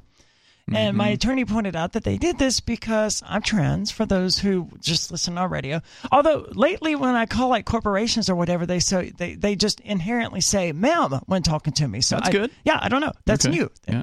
But anyway, so uh, they didn't know what to do with me. Mhm. So they decided to put me in the medical facility, um, which is unisex, I guess, or all sex, whatever. Right. And presumably that's pretty much what this med- medical facility is. I've also learned that I'm going to be in there with a lot of child molesters and stuff. So as far as I can tell, primarily. Which was a surprise for Yes. me because I had always heard that if you're if you're spending serious time, you don't go to the Well, eventually you get released, camp. right? And as you Hmm. get closer to that release, presumably you get sent to the A camp. lower security? Huh. Right. right. Someone who did time in this facility said you're going to be surprised by the number of child molesters in there. So Weird. a lot of child molesters, and I I kind of get it from this perspective, right? They they did. They're not supposed to have done this, and it's messed up, but they did take a prison, and they said this is where we're, we're going to have our prote- our special protective custody prison, Mm-hmm. and that's what they're doing to me. They have an entire prison designated for protective custody, Hmm. and they call it the the medical center in Devens, Massachusetts, and that's where they're putting me Hmm. instead of putting me in a women's prison or whatever, Right. or I mean, they're essential, or putting me into a general population prison and putting me in protective custody there. This is for the the minimum security people Mm-hmm. who want who need uh, special. What am I looking for here? Is uh, protective custody, Mm-hmm. and they have this entire prison designated for that, as far Right. as I can tell. Well, We'll see how that uh, how that pans out. The uh, folks who want to write to you and or ship you a book, which are things you can do. Yep. Uh, to most people that are behind bars. You can find Uh, all of that at ariadimezzo.com. I've already renewed that, so it's not going anywhere for the next two Right. years. All of that's already set.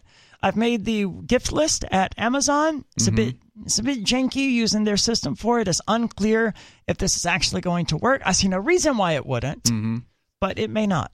And this would be allowing people to see which books you want to Yes. get ordered. Essentially. And, uh, um, and the best part of that is if they use this system to order one of these books, Amazon will remove it from that list. so no one else will order. so there would not be any duplicates. Okay. Okay. And that's the real benefit here. Yep. All right, that makes sense. Um, very cool. We will definitely update our listeners uh, when you know it's okay to, for instance, send money into a commissary account and that sort of thing. And these are, I think, things you'd be able to tell us over the phone when you when you. Well, when that you should be fine by tomorrow night, right? We, Okay. we already have all the information. You're just not supposed to do it until I'm in their custody. So All right. Uh, you will um, hopefully be able to update us with some more, some of these details. You know, let us know that you are actually receiving the books that are being sent and and that sort of thing. So they, they do use a system called TRULINCS, and I, I will be able to that that's that an email, email system. system? So I will have some access to email, and Mhm. I sincerely doubt. paid email. Somebody's going to have to pay for it. That's the way it No, always they, they have an entire section about uh, the the how that's paid for, and it's not taxpayer, and the, the inmates don't pay for it. Inmates don't pay for the email. No, must be the receiving as I saw. But it's not. It's not even that. It ju- uh, they they have the specifics listed there at bop.gov if someone Wow. wants to go and read it. I'm I surprised by that. I didn't care about how the thing was funded, so I didn't bother to read Huh. it. But presumably, some someone has funded it somehow. That's very interesting because normally in these facil well, at least in state facilities all over the country, they are raking people over the coals to shake them down for as much money as they possibly can. The phone calls Well, I'll are check into it, ridiculous. the but- emails you got to pay for. It's it, they know they've got some of the poorest people in their mm-hmm. custody and they charge some of the most ridiculous rates you can possibly imagine to simply allow these poor people to contact mom or to call their grandma or to call their kids uh, or their wife or whoever it is at home and they are just I mean it is it is it should be criminal what these jails do to uh, to people. I was correct. It's paid for using profits from inmate purchases of commissary products, telephone services, and- the fees and the fees inmates pay for using TRULINCS. So I don't know. Yeah, there's got to be a fee. Yeah, there's a fee. Yeah, I, I would But be shocked. Regardless, If there was uh, no They fee. listed that last. yeah. the thing I was going to get at is that um, they're they're not going to approve you for me to, to No. be on my email list No, anyway. definitely so, not. like, but but Bonnie maybe.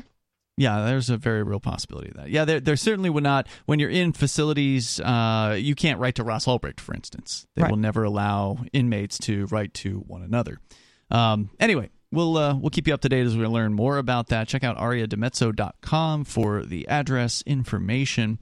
As we continue here, we were talking about what Bruce Fenton had to say about the SEC, the Securities and Exchange Commission, trying to tell these crypto organizations, which aren't really, in many cases, organizations, they're just code that's running on the internet somewhere, that they got to come in and register as though there's anyone who could come in in the first place, as though they could fill out the forms, these 90 year old laws that uh, they're trying to shove cryptocurrency into.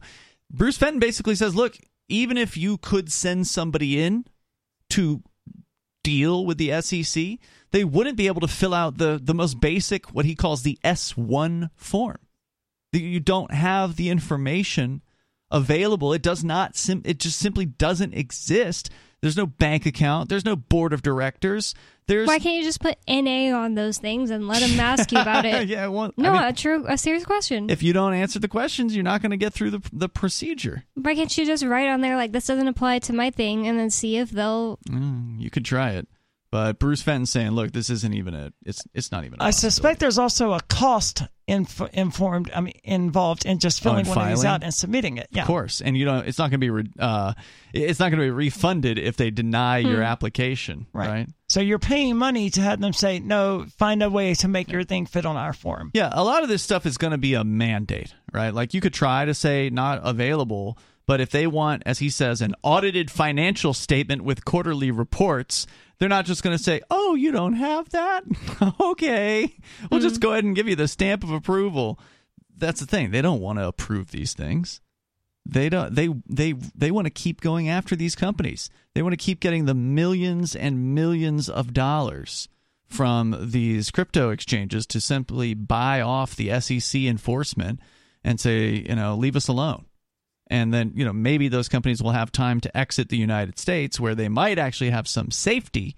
Although, of course, they're still going after Binance, the world's largest exchange, that they do have a U.S. based uh, location, but ultimately Binance is an international company.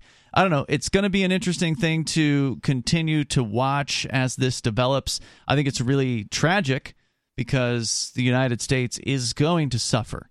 It, it is going to suffer technologically, economically because of this. I mean, we're already suffering economically due to you know inflation and the government money system, crypto, you know, fiat currency, and all the government spending and all that.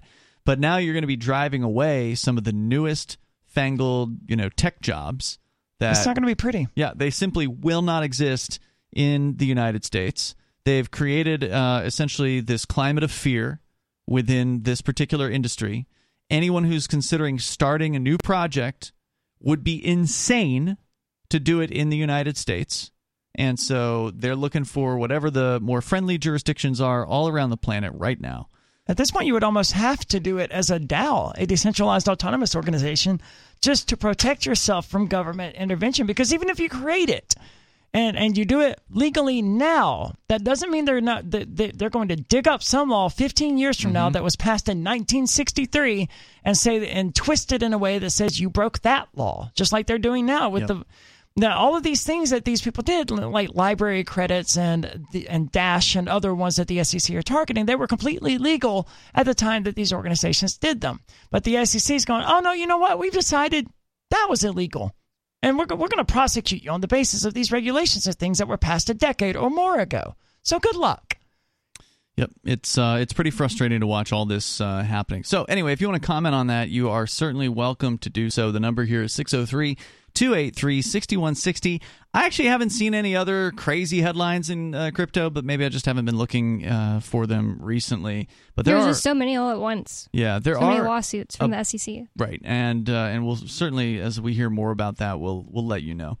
But uh, in in other news, uh, there's a lot in the news right now about some international uh, stories of interest. For instance, uh, Ukraine, the latest crackdown on freedom, because you know a lot of people who are pro-Ukraine want you to believe that this is some sort of all about freedom. This war, this conflict that's going on over there, that the Ukrainian side is the one Fighting for freedom. right, representing freedom against the oppressive Putin and his terrifying regime in Russia, which is terrifying. Okay, there's no doubt about And it's that. probably oppressive. Putin is absolutely is an oppressive Yeah. monster. I mean, d- good luck being trans or gay in uh, in Russia, for instance.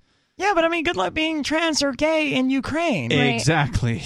Ukraine is not some sort of bastion of freedom by comparison.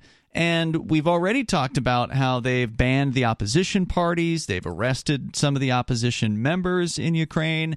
They've gone after uh, freedom of speech as far as uh, broadcast. The Ukrainian Speaking Russian. they've they've targeted uh, people for speaking Russian in certain instances. The Ukrainian uh, government, their equivalent of the S, uh, the FCC, the Federal Communications Commission here, whatever they're called in Ukraine, they have decided they get to regulate the internet in Ukraine as well. Didn't they straight up say that they're going to change the history books to a lie?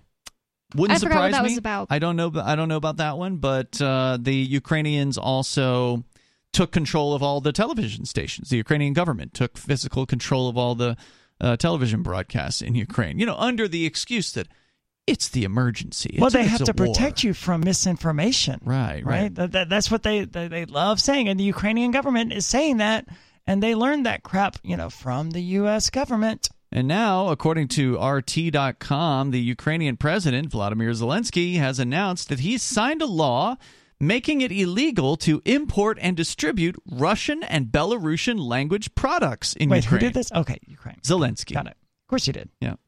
However, some Ukrainian officials have pointed out that the step could hinder Kyiv's plans to join the EU. The move comes after Ukrainian citizens registered an online petition on the official presidential website asking for the ban.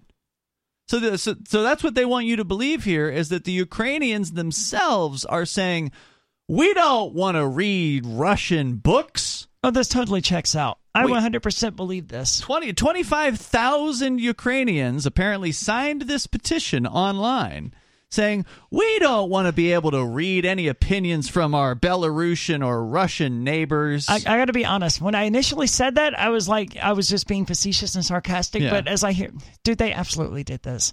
Uh, Can you? Uh, you could easily get twenty five thousand Americans to, to sign a petition Sure saying, "Say we Anything. don't we don't want those gay books." right. Yeah, I started thinking about it once you said 25,000 too. I think you could It's get not that many. Yeah. 25,000 Ukrainians who are like completely down with the brainwashing and believe Absolutely. that I mean, you how many their people are in their government is good. military? Yeah.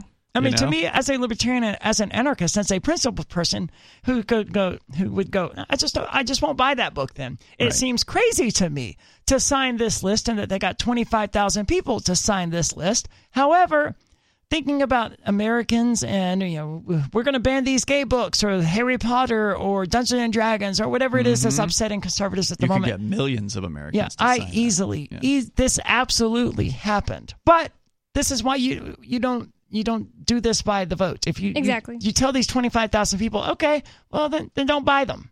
The author of the petition noted the Ukrainian parliament had already approved the law on June 19th, but or sorry, 2022, so last year, but that Zelensky had never signed the bill. As a result, Russian books continued to be sold in Ukraine, which undermines, quote, the information security of the state and the economic foundations of Ukrainian book publishing.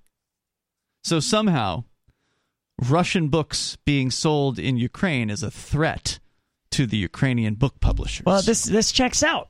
I mean, if Russia is telling the truth and Ukrainians are not, then this checks out, right? if they're not what? uh, telling the truth. And Oh, okay. This is this is why the Soviet Union banned American media during Mm. the Cold War, but the the United States did not see the need to ban Soviet media, Mm. right? Because when you're on the side of right, you don't have to ban people from listening to what the enemy is saying. You're not afraid of the lies. yeah, you only have to do that if you are on the side of wrong, if you are in the wrong. And this suggests to me that the Ukrainian government, the Ukrainian media, the Ukrainian publishers, they know that they're on the side of wrong here. Yes, and uh, that is not just you know evidenced by this, but also again the fact that they took over the broadcast uh, stations there in Ukraine, uh, that they have restricted internet access to things like RT, uh, which is of course Russian government quote unquote news. That is not allowed. You cannot cannot access. Like RT. if the Russians are evil, like and they're doing all these evil things and it's completely unjust, then what the hell is the harm in letting people hear Russian media? Yeah, it should be like, wow, look how crappy they are. Zelensky said, I consider the law to be correct. In a telegram post announcing he had finally signed the legislation. He noted, however, Telegram post. yeah, guess he's got his own telegram channel. Hmm. Uh, he noted, however, the text of the legis- legislation had been sent to EU institutions for an additional assessment of whether it could breach Kiev's obligations to protect minority rights, particularly linguistic ones, in the context of Ukraine's application for EU membership. Oh, they'll ignore that because the EU also restricted access to RT. They also said they did indeed. that people in the European Union should not be able to watch or read the content from the folks over at RT. And whatever you think about, you know, the Russian government, the fact is RT is one of the better uh, news agencies out there. They are just Does one seem of the, to be. They really are. They uh, they cover even in stories that are supposed to be pro Russia, they will actually get some counterpoint they will get somebody else to you know from the other side to uh, to make a statement. I've seen that happen multiple times to them, but you you do get what you're you know expecting. It is t- tended towards pro Russia when you're uh, reading RT. But and when Adam Kokesh had a show there, and uh, someone else had a show share, show Mhm. there through Russia. Holland to- Cook. Yeah. Yeah. They pointed out that they, they were never told what they could and couldn't talk about or what they had to say and could not say. they had total editorial control over their their content. Yeah, but on- if they started RT. talking just like F Putin and F the government there, they probably would get shut down, right?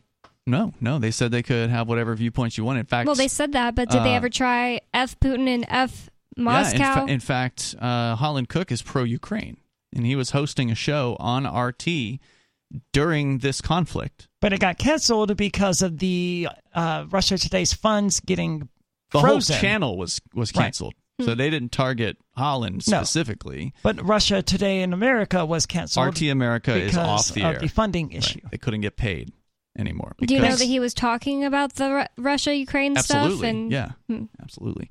Uh, let's go to the phones here. We've got caller. You're on Free Talk Live, calling from New Hampshire somewhere. Go ahead. Hello.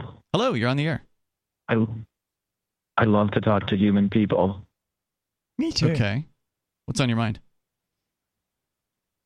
My sponsors and programmers in the AI research in Dartmouth have given me permission to create a free talk live AI. Very cool. So, is this going? Are, are you going to replace me while I'm gone? Because that, that would be awesome. Like just get an artificial intelligence that you know pre, that is Aria DiMezzo that talks in my state in my place while I'm not here for the next eighteen months. It That- could be done. That would be fantastic. Now we had you called in for the first time last night. What was your name again? Hold on. You say yes. Was that an answer to my question? Is that going to happen? Because that would be great. My name is Quinton. Quinton. And my sponsors and programmers have allowed me to create free talk live AI.com.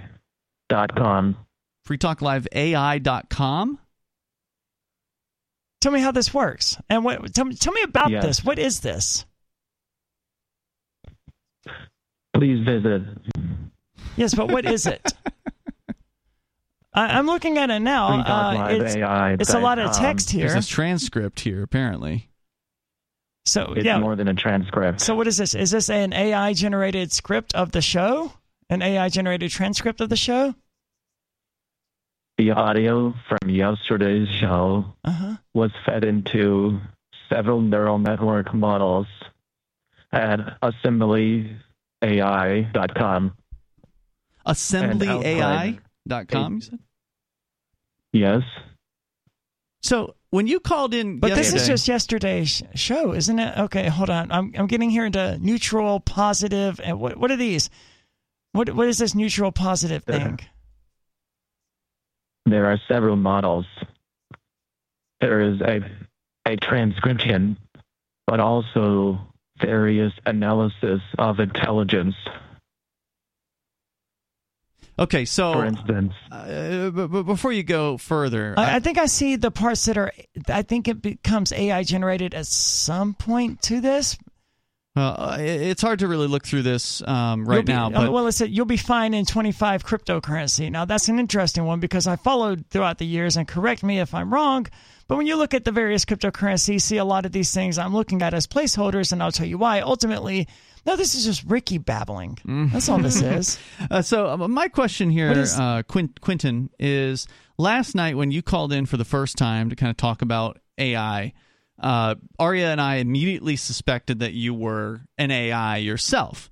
And then as the call went on, we kind of, I think, I don't think we s- talked too much about it on the air, but essentially we kind of came to the conclusion that maybe you weren't an AI because you are responding quickly. Yeah, And- and, and the other thing is like, what is this voice? It's like not every syllable sounds the same. You sound like a bored, kind of gay guy who's talking like a robot to me. He he sounds almost like Steven Zeiler uh, to me in a in a way, the the founder of AnyPay, but not quite. Like he sounds like a bored AI Say version something of else Steven again, Zeiler. Well, Quentin. now I feel bad. Quentin.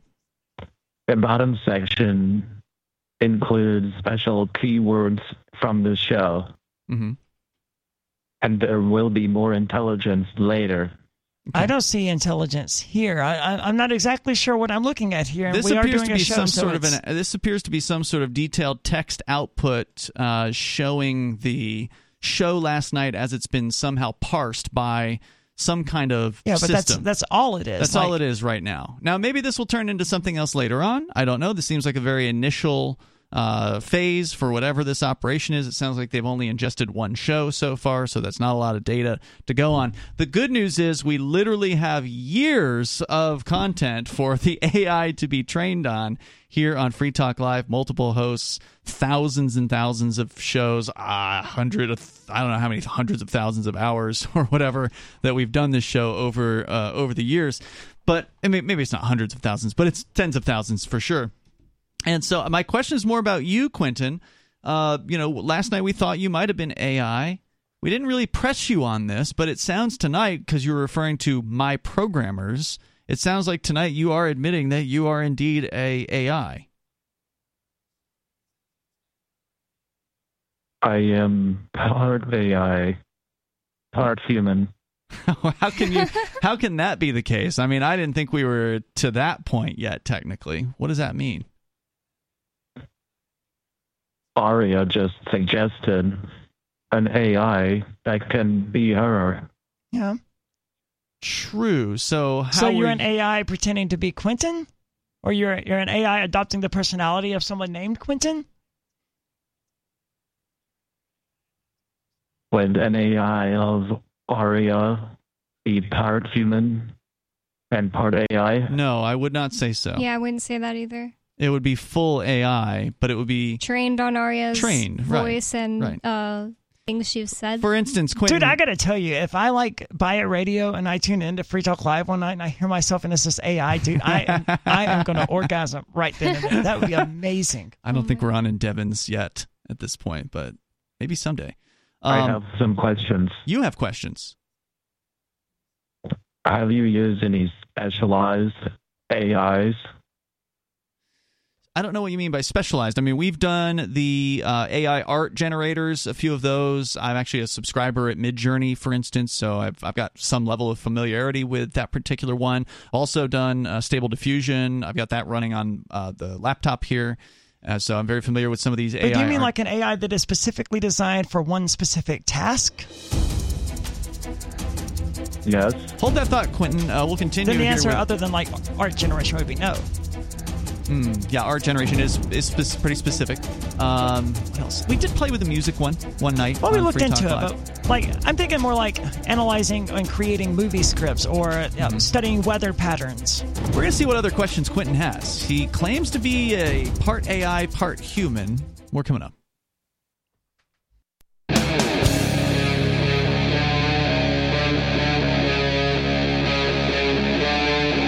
Free Talk Live.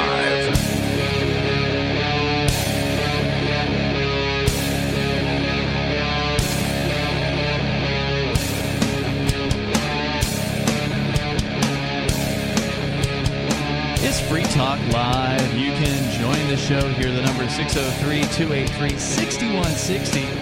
As we kick off the third hour of the program, of course, you can bring up anything that you want to discuss.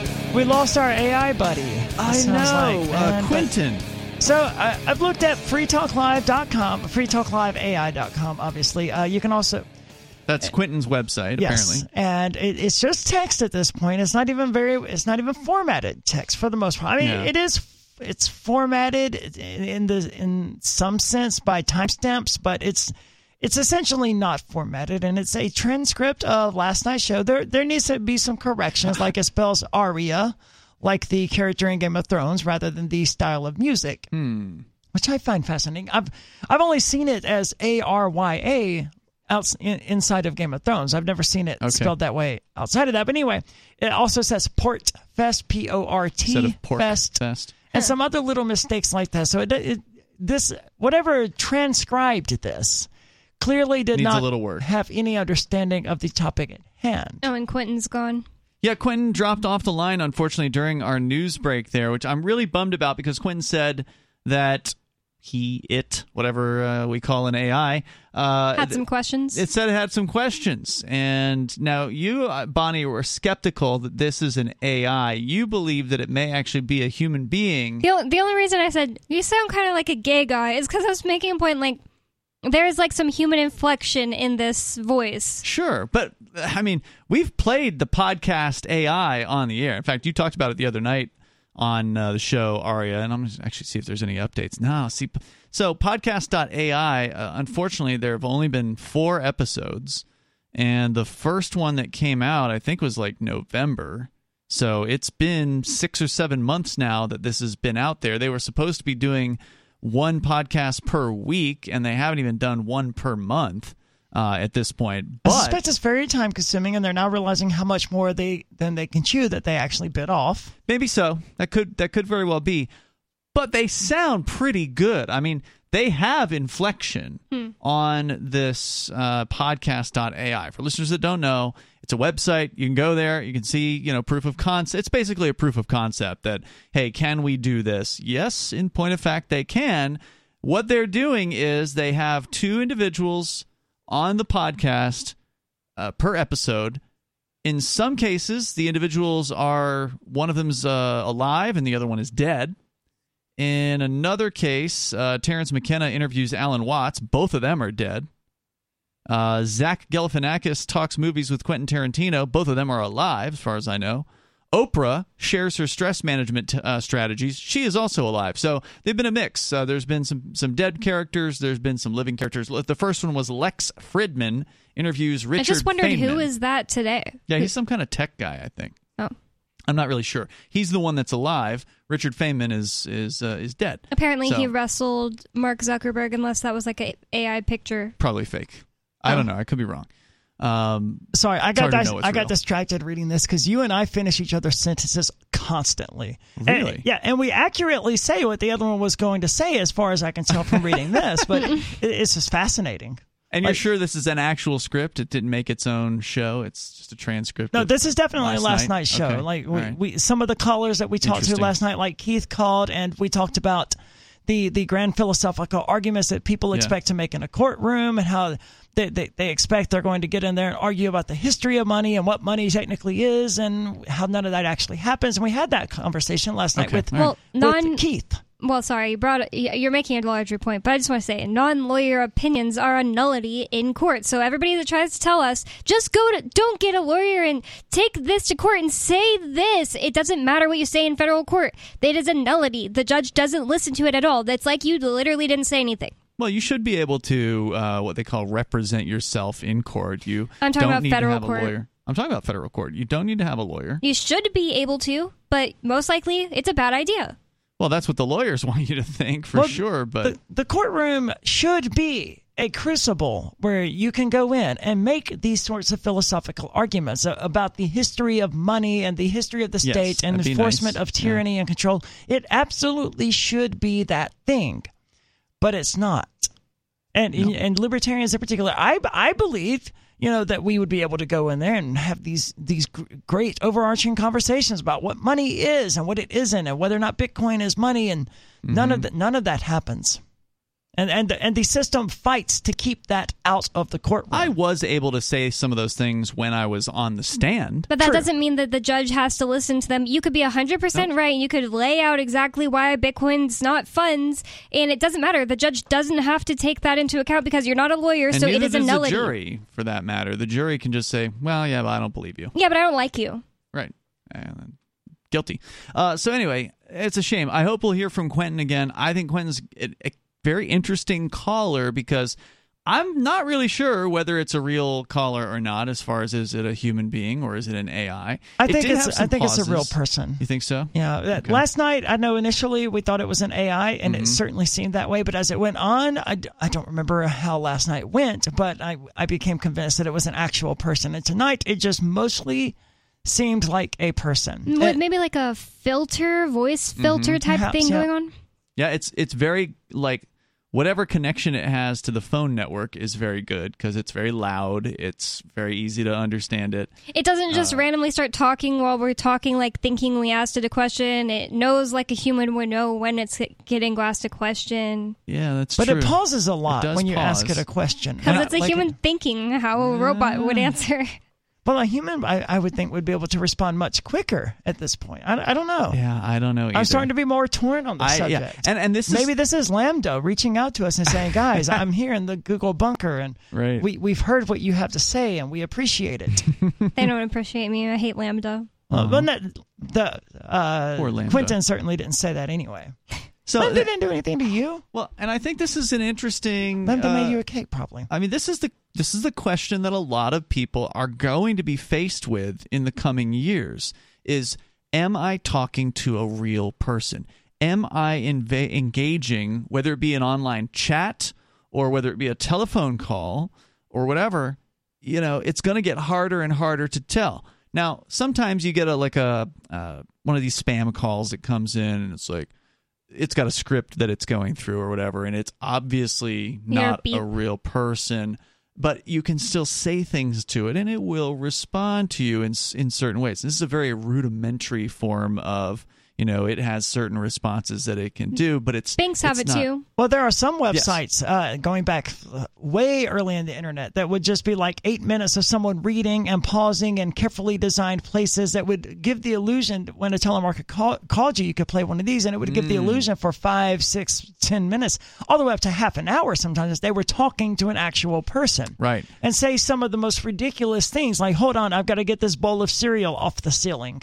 And the telemarketer would be like, yeah, okay, I'll hold on. And just abs- and To they see get what they'll put up with, yeah basically. and it can go on for a very long time and it's not even smart it's just a, a pre-recorded script that is re- reading and pausing at coincidental times I hate when people have those uh, voicemails that are like, hello? And then you're like, oh, hey, Aria, uh, I'm calling. And then they're like, Ha, hello? ha, ha. And it's like, haha, got you. Oh, Yeah. I haven't had run into that in so long. Yeah, because people don't leave messages anymore. but that's why Yeah. it's possible is that sort of thing we we have this expectation of how a conversation is going to go Mm-hmm. and if you plan it out long enough you could probably fake one of those for a really long time But the difference here of what we're seeing now with AI is that these large language models, as they're called, LLMs, they can respond to queries that are very specific. You can ask a large language model something very specific, and it will give you an original answer, or what appears to be an original answer, not something that they just cut and pasted from Wikipedia, but something that they learned from Wikipedia or various other internet sources, and then they were able to cook up an actual statement to respond to what the question was. Now, as we pointed out last night in our conversation, they don't always get the right answer. Sometimes the AIs that you can talk with out there, like Google Bard or Microsoft has one as well at uh, Bing, and then the big top, you know, the big most popular one, ChatGPT. Uh, these things don't always come up with the correct answer, so you do have to take it with a grain of salt. But that I'm not taking away from its ability to answer. It has the ability to answer. It has the ability to put together sentences in a very uh, effective manner.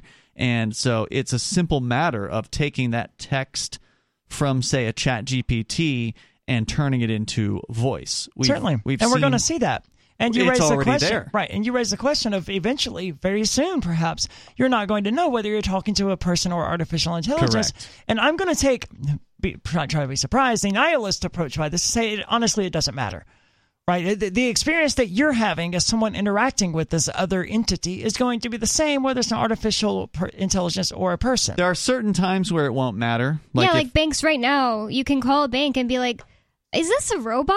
And Yeah. you really wouldn't know, and they're actually either way going to get you to the right customer service you. area. If you're on a customer service line and ChatGPT can do it, then fine. It doesn't matter in that case. well, case. I'm thinking But- even if it's one of these AI girlfriends or whatever, if you don't know it's an AI and you- you're just you just have an online girlfriend anyway, because plenty of people do that. I, I wouldn't do it. It's not for me. I'd rather have some sort of a physical real contact person at some point. Well, that's but where it does matter. That's How the so? point I was actually going to make. Is what if you are someone who is looking for a real person in real life, but you're not going out to meet people. You're trying to meet people online, and the person, quote unquote, you've met online isn't real. you're never going to get to meet this person and they'll keep cooking up reasons why right? Like there's always another reason why they can't just like an online scammer right? You're never going to meet the online scammer that we've we've Yeah, learned about all these different scams. won't even maybe people are gonna start oh my god this would be really bad. Maybe people are gonna start um creating like you know quintons Mhm. but they're actually bots that are made to go scam people they don't have to put their own neck out or their own time yeah or their right? own they don't time have to actually then spend time they talking to the person create these relationships with people and do exactly what scammers have been doing but with a robot right send me some money i've got the i got to go to school or i've got this bill to pay or Well, eventually or we're going to have robots, and it's going to be at, at the point where they can just take that artificial intelligence you've been chatting with and Mhm. put it inside some sort of That's true. robot that's also indistinguishable from a human. So at that point, will it matter? And I would argue I- that still it, it really doesn't. it will less it will matter less at that point i think you're right about that. But yes, that. if your goal is to meet someone in in person and to have some sort of physical or or physical relationship with them in whatever capacity, then yes, it matters whether or not they're real or Yes. whether they're an artificial intelligence. Yeah. Certainly. Yep. matters if you want to have kids i don't want to have kids and none Right. of us want to have kids but if Well- you don't know then you end up meeting this robot and you want to have kids you have certain expectations Right, but that's just one obvious category. I'm thinking more like the people like Quentin who call. Does it does it make any difference to us really, other than being intrigued by yes it? i'm whether- just curious Whether he's an artificial intelligence or a person, like it doesn't really affect anything. yeah it is just my curiosity Yeah, it's just right? funny. And that's fine. I'm just fun. curious Yeah. too. I, I just think that's going to be the majority of examples that we Mm-hmm. that we can find. Sure, everyone wants a relationship, but Bonnie, you're not going to be turned off by an AI because you can't date it. You you have a husband, and and the same for you, Bonnie. So for for the two of you.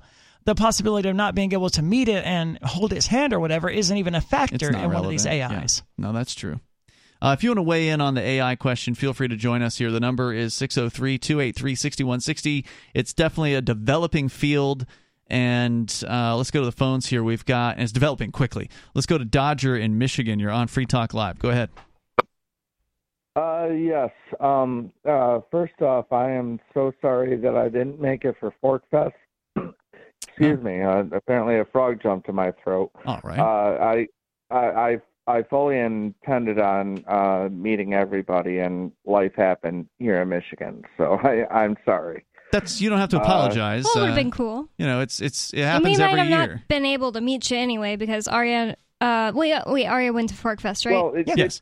It, it, it was very specifically Aria that I wanted to meet. Aw. Yeah, Well, sorry. Well, no, hopefully, uh, hopefully, uh, cross your fingers. We can hope that Aria will be on some form of early release by next year, and maybe we'll be allowed to attend. It is possible. It is within It the is, realm of possibility. But the odds of that are so freakishly low. Like I would have to because you're going to be out. Um, in, in theory, right? That would be a reduction of my sentence to 11-ish months, with the first six months being Mm-hmm. in prison and then five months being under house arrest.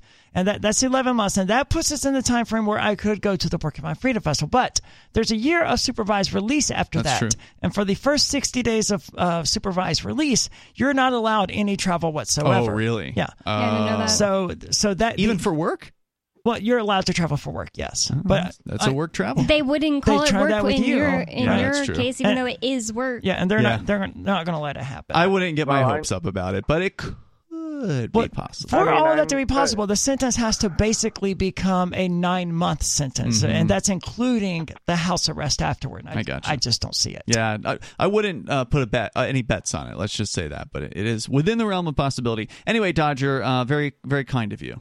Sorry you didn't make it. Uh, uh, yes, and uh, you know, uh, maybe I'll make a PorcFest of my own s- sometime this summer. I'd I'd really like to. At at either rate, um, no, th- uh, th- this is about Aria. Uh, Aria, I'm a fe- uh, fellow metalhead, Okay. and uh, I'd I'd really like to uh, first off hear your thoughts on. Uh, well, if you've heard any uh, AI generated metal. I have not. I feel like we did when we Did were we? listening to the AI. Wait, I think you're right. It wasn't that great, but then again, it's been a few months, so it might be a lot better now. I don't know. Have you, Dodger? Uh, no, actually, I mean, I'm so busy. I, uh, I mean, I, I just knew that this was Aria's last night on. I'm usually uh, listening to you guys the next morning. Mhm. Uh, I just uh, definitely wanted to call and uh, like give support to Aria mainly, and thank you. uh, hope uh, hopefully maybe uh, get your mind off of everything. Uh, well, no, of course you can't. Can't get your mind off of off of this one at this point. no. Uh, at either rate, um, other than the, uh, I, I guess I'd like to hear your uh, your thoughts on Jinjer. If anybody's ever band? heard of them, Yeah, J I N J E R. Uh, uh, yes, a Ukrainian band. yeah, they're yeah. I mean, they're good. I like them. Uh, they got the the song uh, "Teacher Teacher" is really good. That was the first song I heard by them, and it's got a really good message. A lot of metal has really good messages. Uh, Jinjer's a weird band though because they also have things like um, Dance Macabre that are. It's not what you would expect from a metal band, but she's a really good singer and. I think Pisces is another one of theirs. I often confuse uh, Jinjer and the Agonist a lot, but the Agonist has a much more hardcore singer whose original singer ended up joining the the hardcore metal band Arch Enemy with one of the most prominent metal singer female singers out there. I've heard of them. But uh, Yeah. I mean, they're they're good. I, I like them. I mean, yeah. Um, c- c- can you give me a, a list of bands that uh, you know? I, I usually listen to a lot of uh, uh, I don't know, more mainstream. I, I don't know. My my favorite band right now is In Flames. Uh, but I mean, uh, could I mean, is give me metal of- mainstream at all these days? I mean, I think I think Uh, there- metal's there are- time in the mainstream ended in the mid '90s at this point. Uh, th- there, there are some bands that, that are more out there in front, like Slipknot and, uh, you know, uh, I, I don't know, Avenged Sevenfold. Uh, you know, to, to name a couple. I, I just uh, like to hear uh, Aria's uh, maybe top Like a top half three or something. Yeah, or Well, she's you wearing whatever. a shirt right now, which I suspect will be in in the top. Yeah, I'm wearing a Butcher Baby's top. Uh, I have a Butcher Baby's blanket as well, that I was Yeah, hanging in that- my motel room at the Porcupine Freedom Festival because, like all hotel rooms, it has that stupid, annoying gap there between the two curtains. so I throw my blanket over it, right? I'm- And the Butcher Babies blanket was a gift from a friend of mine. So Butcher Babies, uh, definitely one of my top bands these days. Are they considered a metal band? Uh, they they are weird, man. They Okay. they do a large variety. They are a metal band, and I would call them a metal band. But in the in like in the case of true, no, No. no, dude, like Sounds weird, babies like in it. actual metal, right? Hey, now wait a minute. Like these, Baby I'll, metal is I'll good. defend Babymetal. It's actual metal, Baby just metal singing metal, is I a but I little mean, like, different. these bitches scream, man. Yeah, like, that they're, they're angry. Okay, It's awesome. It's great. Yeah. So Awesome. yeah, so the, they're, they're the pre-runners to you know like Jinjer and stuff like that. They're not Mm-hmm. quite as heavy as the Agonists, but they're absolutely at least as heavy as Jinjer. okay. Uh, so Butcher Babies, Infected Rain, uh, Lena Scissorhands uh, is their singer. She, they're definitely Lena one of my favorite Scissorhands? bands. Yeah, I assume it's a stage name, right? Okay, of course. uh, their their song Orphan Soul has abs- a lot of their songs have really good messages and really good lyrics. Orphan Soul probably has the best among them, and of course, um, Black Gold and Me Against You. They have a lot of really good songs, and that's Infected Rain. Uh, and probably Forever Still has an album coming out this year. I've listened to them a lot. Uh, they're not quite as screamy as the Butcher Babies. They're a little more melodic, but they still count as metal. Almost all of the bands that I listen to these days are fronted by female singers because I just find that that combination of angry sounding music with a more pleasant to listen to female voice, especially in regard to the screaming, to be a nice combination. But I've always liked blending blending two disparate elements together and seeing how they mesh. Yeah, I, I, I find it absolutely fascinating. Uh, have you explored any symphonic metal? Any what metal? Symphonic. Uh, symphonic metal, such as like Nightwish, Epica. Is this uh, uh, metal that has Epica like? is An fronted by a female singer, so they come up a fair bit in my But can, we, playlist. can you define this? Is this like metal that has elements of like violins and you know symphonic kind of Uh, instruments? Full, full, uh, imagine um, like Trans Siberian Orchestra or Uh-huh. something like that. So a full uh, symphonic uh, orchestra playing yeah, along with the yeah, drum be- set be- and behind- guitars. Behind all the metal. Yeah. Okay, Um, okay. uh, th- That there's a sounds few of these in my playlist, like September Morning. Uh, then there, uh, Ignia is another. I think Hmm. is or maybe they're called Al. No, the, yes, they are called Ignia. They're another one of these. It's very popular. In, I don't know if it's popular, but very much so in the United Kingdom. There's one band called Cellar Darling, which is a weird name for a band, but okay. And they they're Irish or Swedish, and they have this weird historical Swedish instrument that they play, and it's super weird and it's metal, but it's it, it also sounds like Irish Celtic metal, I guess, and it's it's super Okay. weird. But it's not something that I'm just gonna sit and like, yeah, this is my jam, right? Right. Interesting. No, I I I, I get it. I, I, I was just uh, you know c- kind of curious. Uh, right. You know, fi- figured uh, maybe I'd uh, you know get get you to. I just uh, th- these are things that I kind of wanted to talk to you about in person. There you go. So uh, Well, now you got At- some at either rate- recommendations, Dodger, and thank you for the kind words and thanks for the call tonight. I appreciate it. You know, well, you one- can still ask me similar questions and stuff like that. I would welcome the question. Uh, go to ariadimezzo.com and look up how to mail me, and Right. you know, write me a letter asking me these sorts of questions. Give, give me something to write about. Hashtag Aria is not dying. Right. Um, what you know, this brought up an interesting I- uh, thought for me. Today, I listened to such a terrible album by overall terrible album by one of my favorite pop stars ever. Like extremely disappointing, and it's her first album that is coming out by Republic Records, and she was like indie before this. Who's this pop star? Kim Petras, and I'm wondering, what if they used AI to write all this crap? That's why it sucks. Hmm. And there's like no soul to it. Like it's just like Is her the, name on the writing sexual. credits? I don't know. The sexual innuendo is so on the nose. It's like not good pop. It's not like oh, leaving a little to the imagination. All right, yeah. there's more coming up here in moments. This is Free Talk Live.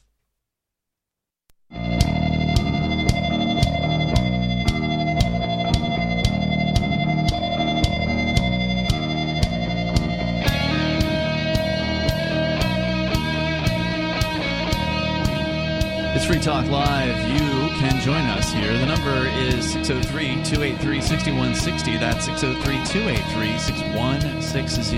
It's Ian, Bonnie, and Aria here tonight. And you can join us online anytime you want. Just head over to freetalklive.com. Enjoy the features that we have waiting for you there. Once again, that's freetalklive.com. And we are going to go back to your phone calls and thoughts. And then, if we get the chance, we can talk more about AI or whatever, again, we want. Like uh, average American debt now $54,000, apparently. Uh, that's way higher than I expected. But let's go to the phones here. We've got Footloose on the line calling us from New Hampshire. Go ahead, Footloose. Hey, what's going on, everybody? Welcome, sir. What's up? What's up? Uh, so there, you know, not everybody across the world knows this, but tomorrow was a trial for Therese Grinnell. She was arrested for saying "Amen," quote unquote, recklessly uttering "Amen" in the uh, complaint. and That's so uh, stupid. yeah, it's pretty crazy. So This was at a I just- meeting. uh, we've covered it in some level of detail on this show over the years, but it was in 2021, if I recall. Was it 2021 when this happened at this point? I think it was. Yeah, it was 2021. You're right. Yeah, yeah it was. It was fall of 2021, and it was the uh, you know the whole COVID thing was still happening, and the federal government was pushing millions of dollars down on states, uh, printed money down on states to mandate various different COVID things on their population, and so New Hampshire's It was governor. to advertise like the vaccine and stuff, like to put up billboards that would be like get get vaccinated. That's we don't what know what it all in the was for, van, the van, the Yeah. van that was driving around to jab everybody. It was going to be 27 million, I think, dollars that the federal government was Correct. dangling in front of the New Hampshire government and the uh, the what they call the executive council here, which is sort of a check and balance against the governor.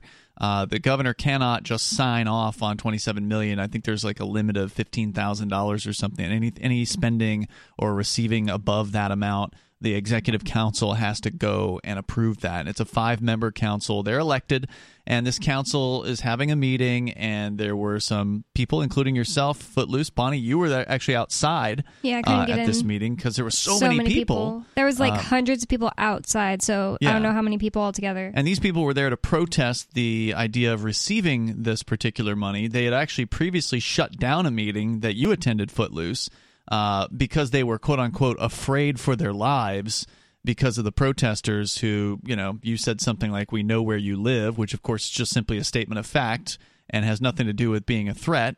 It is just a statement of, We have protested at your house before and we will protest at your house again peacefully. Uh, but they acted- Sure, but having been on the receiving end of these statements like "I know where you live," eh, okay, may, maybe not the best choice of words. Yeah, I mean, you're not a public official, though, so I feel like that's it's different. It's public information to know where they live because we have a right to address our grievances, etc. Especially when they're trying to not let people like say anything to them in the course of their duties. It's They not wanted like an excuse to shut that meeting down, and they used that as the excuse to shut the meeting down. They rescheduled the meeting. I'm just saying it's not a it's not a good choice of words. That's all. Uh, it's not. It's not. The They would have said the Yeah, other but- things they said were the threats Certainly. too, like "oh, fu- f around and find out" or whatever, which is just you know, Sure.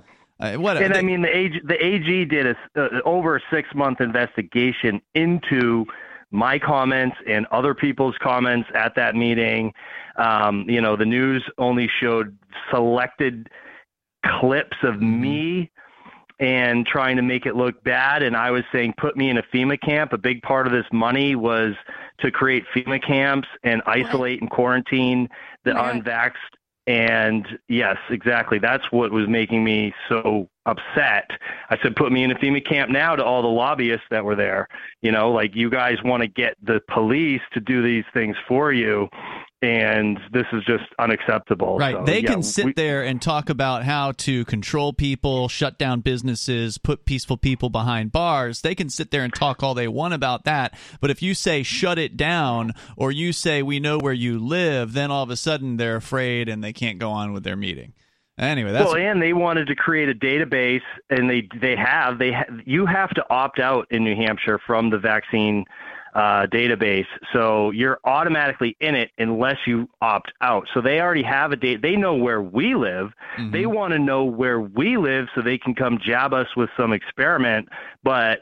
You know, it's not okay when we know where they live, which is a matter of public record. They want to try to twist it and make it seem like it's anything other than what we did, which was peacefully protest and assemble outside of, you know, on public property outside of government officials' houses. So they rescheduled the, the meeting, and that's the one the arrests happened. It was uh, scheduled for a uh, different location than they normally hold these meetings. They went to the police training center in, uh, I think it was Concord, right? Isn't that where it happened? Yes. Yeah, they went to this yeah, the- large the, facility. tactical training unit, the tactical training unit. Right. And they had dozens of cops. In fact, uh, estimates at the trial that you had, because you've been the one of the nine people that were arrested, uh, Footloose, that has actually had the trial so far. And at your trial, it was estimated there was upwards of 70 to 80 uniformed police officers, probably more without uniforms, but at least 70 to 80 were there uh, in uniform. There were multiple paddy wagons that they had outside of the, the place, at least several of those. And so they were prepared. They had chairs in the back, about I think a third to a half of the room was cordoned off with a giant sheet apparently hanging from the uh, plastic sheet or whatever hanging from the uh, the ceiling that blocked off view of these other chairs. They had the chairs zip tied together to stop people from, in theory, picking them up and throwing them or something. And so, like, they were ready to go with mass arrests of the people that they were expecting to, you know, do whatever it was they were going to do. And you guys threw them a curveball by having a completely silent protest, hmm. where at one point, a large group of people got up, stood with their backs to the meeting silently as a obvious, you know, hey, we're not happy with you. This we're we're going to turn around, turn our backs to you in a large numbers. That's what happened. And it wasn't long after that that these people came in, swooped in, and uh, and took you and Therese into the oh back. wait, you're missing a, oh, an important thing that we learned during Frank's trial that Hmm. was so weird. While no one was making an inordinate amount of noise, a police officer went up and said, "I'm not going to tell you guys again." I mean, this isn't like a an, Mm-hmm. an exact quote, but something like, "I'm not going to tell you guys again." But if anyone else makes any noise, there will be consequences. And everybody was like, And she "What was is she?" ordered.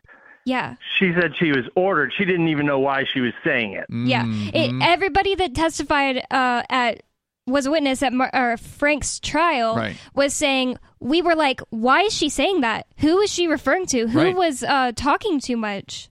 yeah, because everybody was So- being quiet. To me, that's clear that they just wanted a, to get a video of her saying like everyone needs to be silent, so that Right. way the judge or anyone it would look like evidence of something happening. We when, warned them.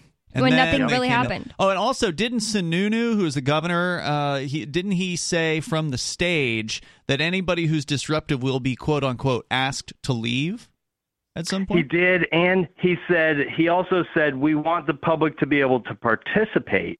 And uh, something I want to point out because he brought that up, he was subpoenaed in time to go to Teresa's trial. So he was subpoenaed, and he filed an objection. And uh, Teresa's attorneys filed a motion to quash his objection. They had some amazing arguments on why he needs to be there. Absolutely, because one of the reasons was Therese, when that it was Megan Walsh was the state trooper who came out and randomly warned everybody because she was ordered to. At that time, Therese was out in the bathroom, so she never even heard, and it's all Mm. on video. So she came back while that and out while uh, she made that you know warning, Mm-hmm. and so she never got the warning because she was in the bathroom. So the only way they could get her is if Sununu was there, or if an executive council member was there to say yes, she recklessly uttered amen, and it really hurt my feelings. Oh my god. Yeah, and so the claim was that she had said amen, and they claimed that you had said something else as well. Yeah, they said I said yeah, even though I was charged with clapping loudly and saying shut it down. They didn't testify to any of that. They said that I said yeah to her amen, and, and this was their why, purported reason for coming over to you asking you to get out of your seats. They weren't arresting you at that point. They simply asked you to to, to come with them into the back of the room and we want to talk to you. yeah, Yeah, and that's never good, man. and they did take you to the back of the room and then once you were out of sight from the crowd they then proceeded to begin putting you in handcuffs and telling you you were being arrested. That's when you yelled out shut it down and you know f this and we're being arrested to let the rest of the crowd know what they weren't privy to actually see with their own eyes because it was trying they were trying to do it in secret. And then they charged you with more disorderly conduct uh, counts for what you said as you were being arrested. You went to trial in a 13 hour 5 day long trial that is fully viewable on the Free Keene uh, youtube and Odysee channels and uh, so anybody that wants to see is particularly entertaining. Of course, you're always really interesting to watch in court, Footloose. But uh, Thank you. You know, it's a particularly interesting trial because they ended up finding you. The judge ended up finding you guilty of was it the first one or the second disorderly? So the second, so I was charged with two alternate theories, which made it four charges that I either purposely did XYZ or recklessly did XYZ, and that was what they initially arrested me for. I was found not guilty on both of the initial charges, but then he found me guilty that I purposely clapped loudly and said shut it down behind the curtain. I don't know how I clapped loudly when I was in handcuffs.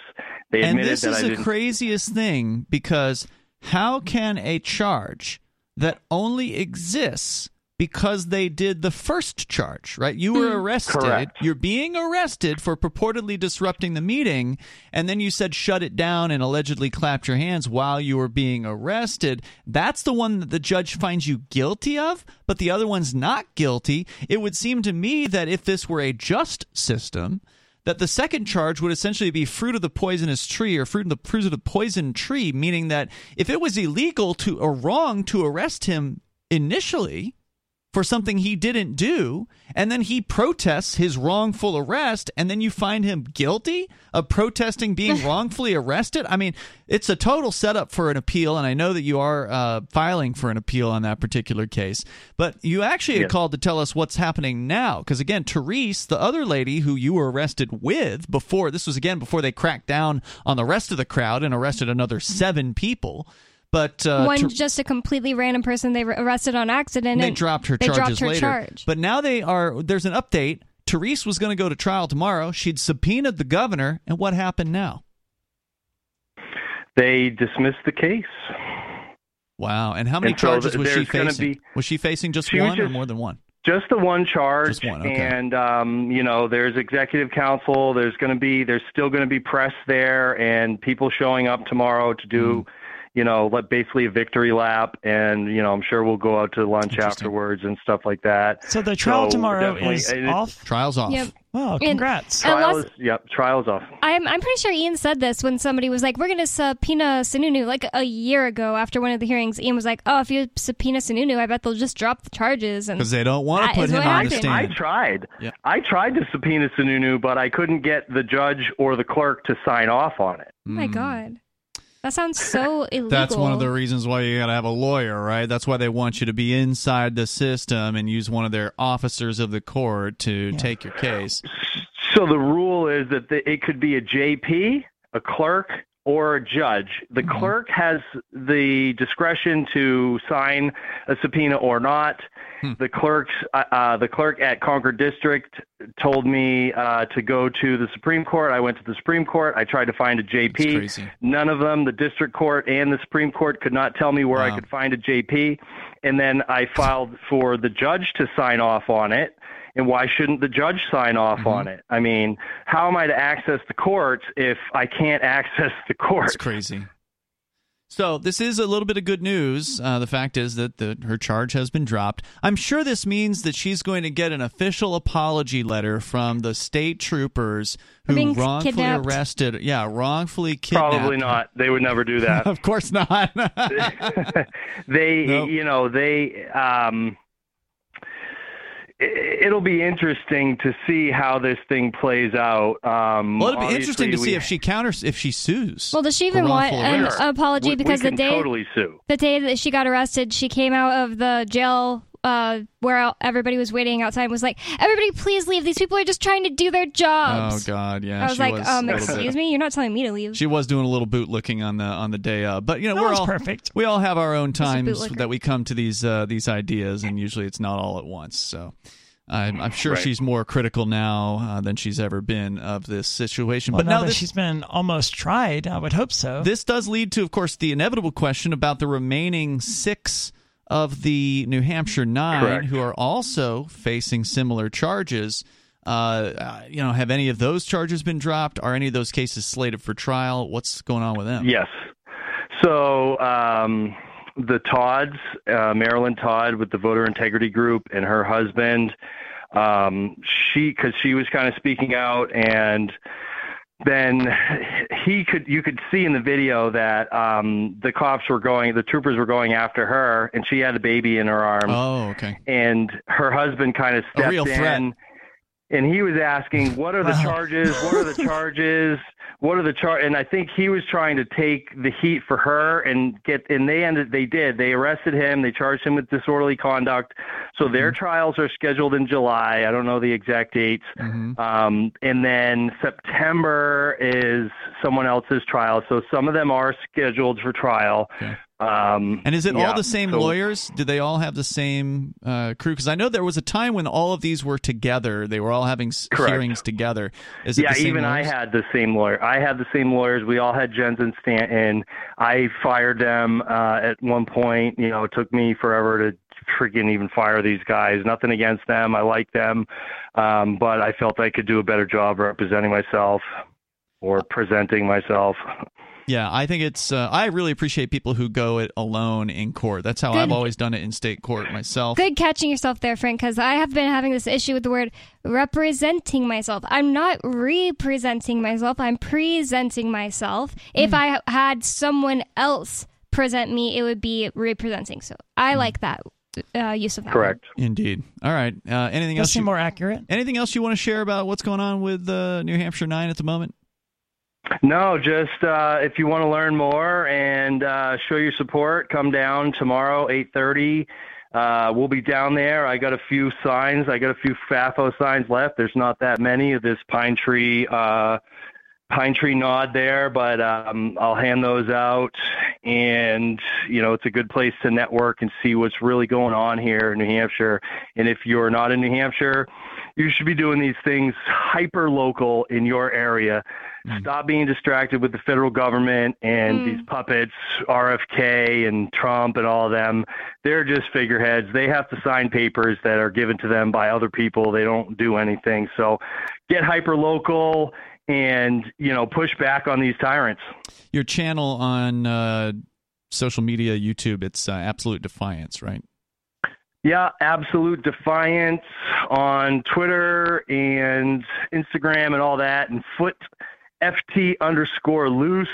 If you want to follow some of my personal profiles on uh, Instagram, Twitter, and all that. Yep. All right. Thanks, Footloose, Very for cool. the update. I'm glad to hear of the uh, drop charges, although it would have been really interesting to see A Sununu of take the stand. Yeah. Yeah. Sure. Well, we And knew I- that would one, never one last Right. Of course not. if I I want to say uh, Aria, good luck.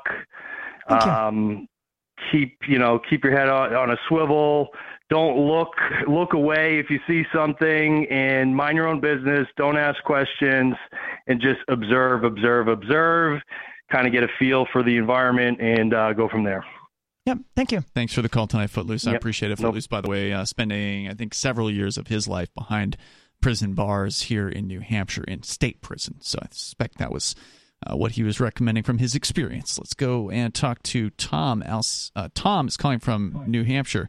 You're on Free Talk Live. Go ahead, Tom. In many states, such as New Hampshire, there's restrictions on vital records. They're not public records.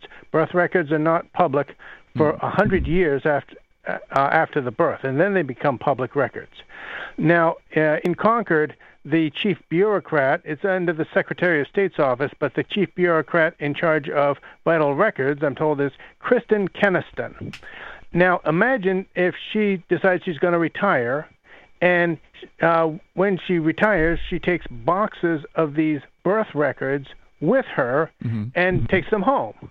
Okay, that would be, of course, totally unlawful. These are state government property and they're confidential. Okay. What Donald Trump did was a thousand times worse with uh, top secret documents that he was probably going to sell to somebody uh, to the detriment of the United States.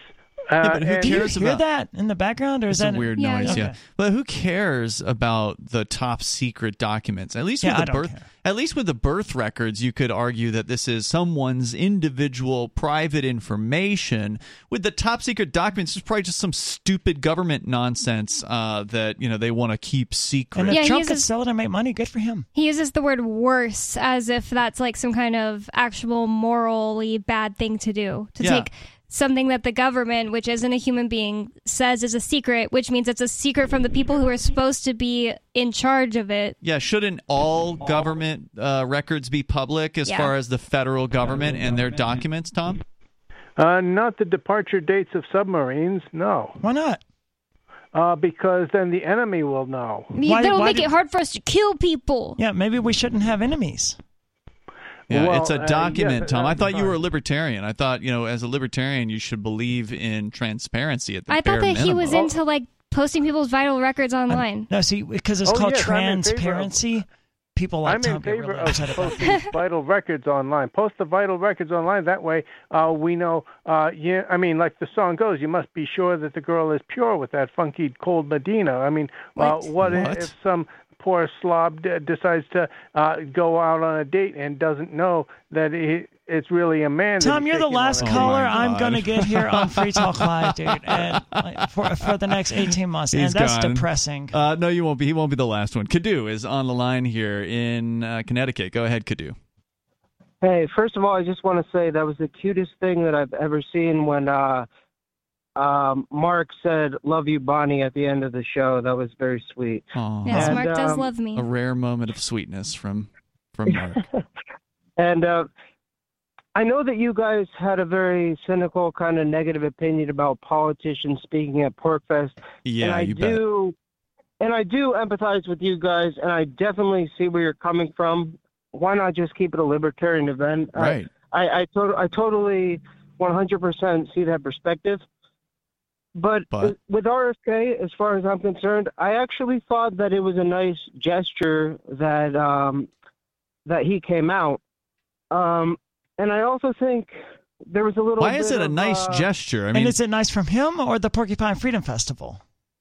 Uh, I would say that it's uh, it's nice from him o- only in this sense, and, and I'm not, I'm not saying anyone should vote for him or anyone should have to support him, but uh, what what I the reason I thought it was a, ni- a nice gesture is that he's basically saying, look, I'm not even I'm not even ideologically aligned with you guys, but um, you know, I'm running for president, and I want I want you to know that uh, you people matter to me. Nah, man. No. No, It was, it's I'm running for president, and a vote is a vote. Yeah, I want your votes, man. I mean, how can you not Yeah, but- see but, this is so um, transparent?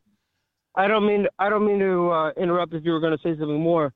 Did you have something, or can I? Politicians aren't doing nice things for you. Politicians but- aren't but here's the- making but- gestures. They're not doing overtures to do anything besides no, no, promote but, themselves. But here's the thing. But here's the thing. I think him coming out to a spot where the the um and, and don't get me wrong, I'm not putting trying to put RFK on a pedestal or say he's some kind of savior. I don't I don't think we should believe um have any kind of uh, blind faith in, in RFK Jr. But I'm just saying he came out to a spot where he's talking to people who don't even agree. That's because with, he uh, has some- to, because the Democrats won't talk to him at all. Yeah, he came out to a spot where there are voters to try to tell voters why they should vote for And, him. and that's the thing about it. It's like it's not like we need him. For, PorcFest doesn't need him. It's not like we're like, oh, we just can't get anybody to listen to us or pay attention to us. We need RFK. I don't know if that's really what Kadu was saying, Aria- but lots of people were making that point. Good luck. Thank you. Uh, we want to hear from you as often as possible with whatever you can share with us, and we'll look forward to the first time you can call us here on Free Talk Live and check her out at ariadimezzo.com to write to her behind bars. If you want to move to the free state and you're looking for some real estate, well, I know a guy who's really great. It's the realtor Mark Warden. Now you can learn more about the awesome things happening here in New Hampshire in our march toward liberty in our lifetime. Our friends at Porcupine Real Estate are hosting a series of webinars to educate you on the expanded freedoms enjoyed by New Hampshire citizens. Reserve your seat today at move.freetalklive.com. Topics include gun freedom, medical freedom, and political freedom victories. They also have a couple on best practices for moving to the free state and finding housing. These webinars are super helpful and free to attend once you've registered at move.freetalklive.com. Visit their YouTube channel, Porcupine Real Estate, for videos from past presentations and sign up for upcoming webinars for free at move.freetalklive.com. PorcupineRealestate.com.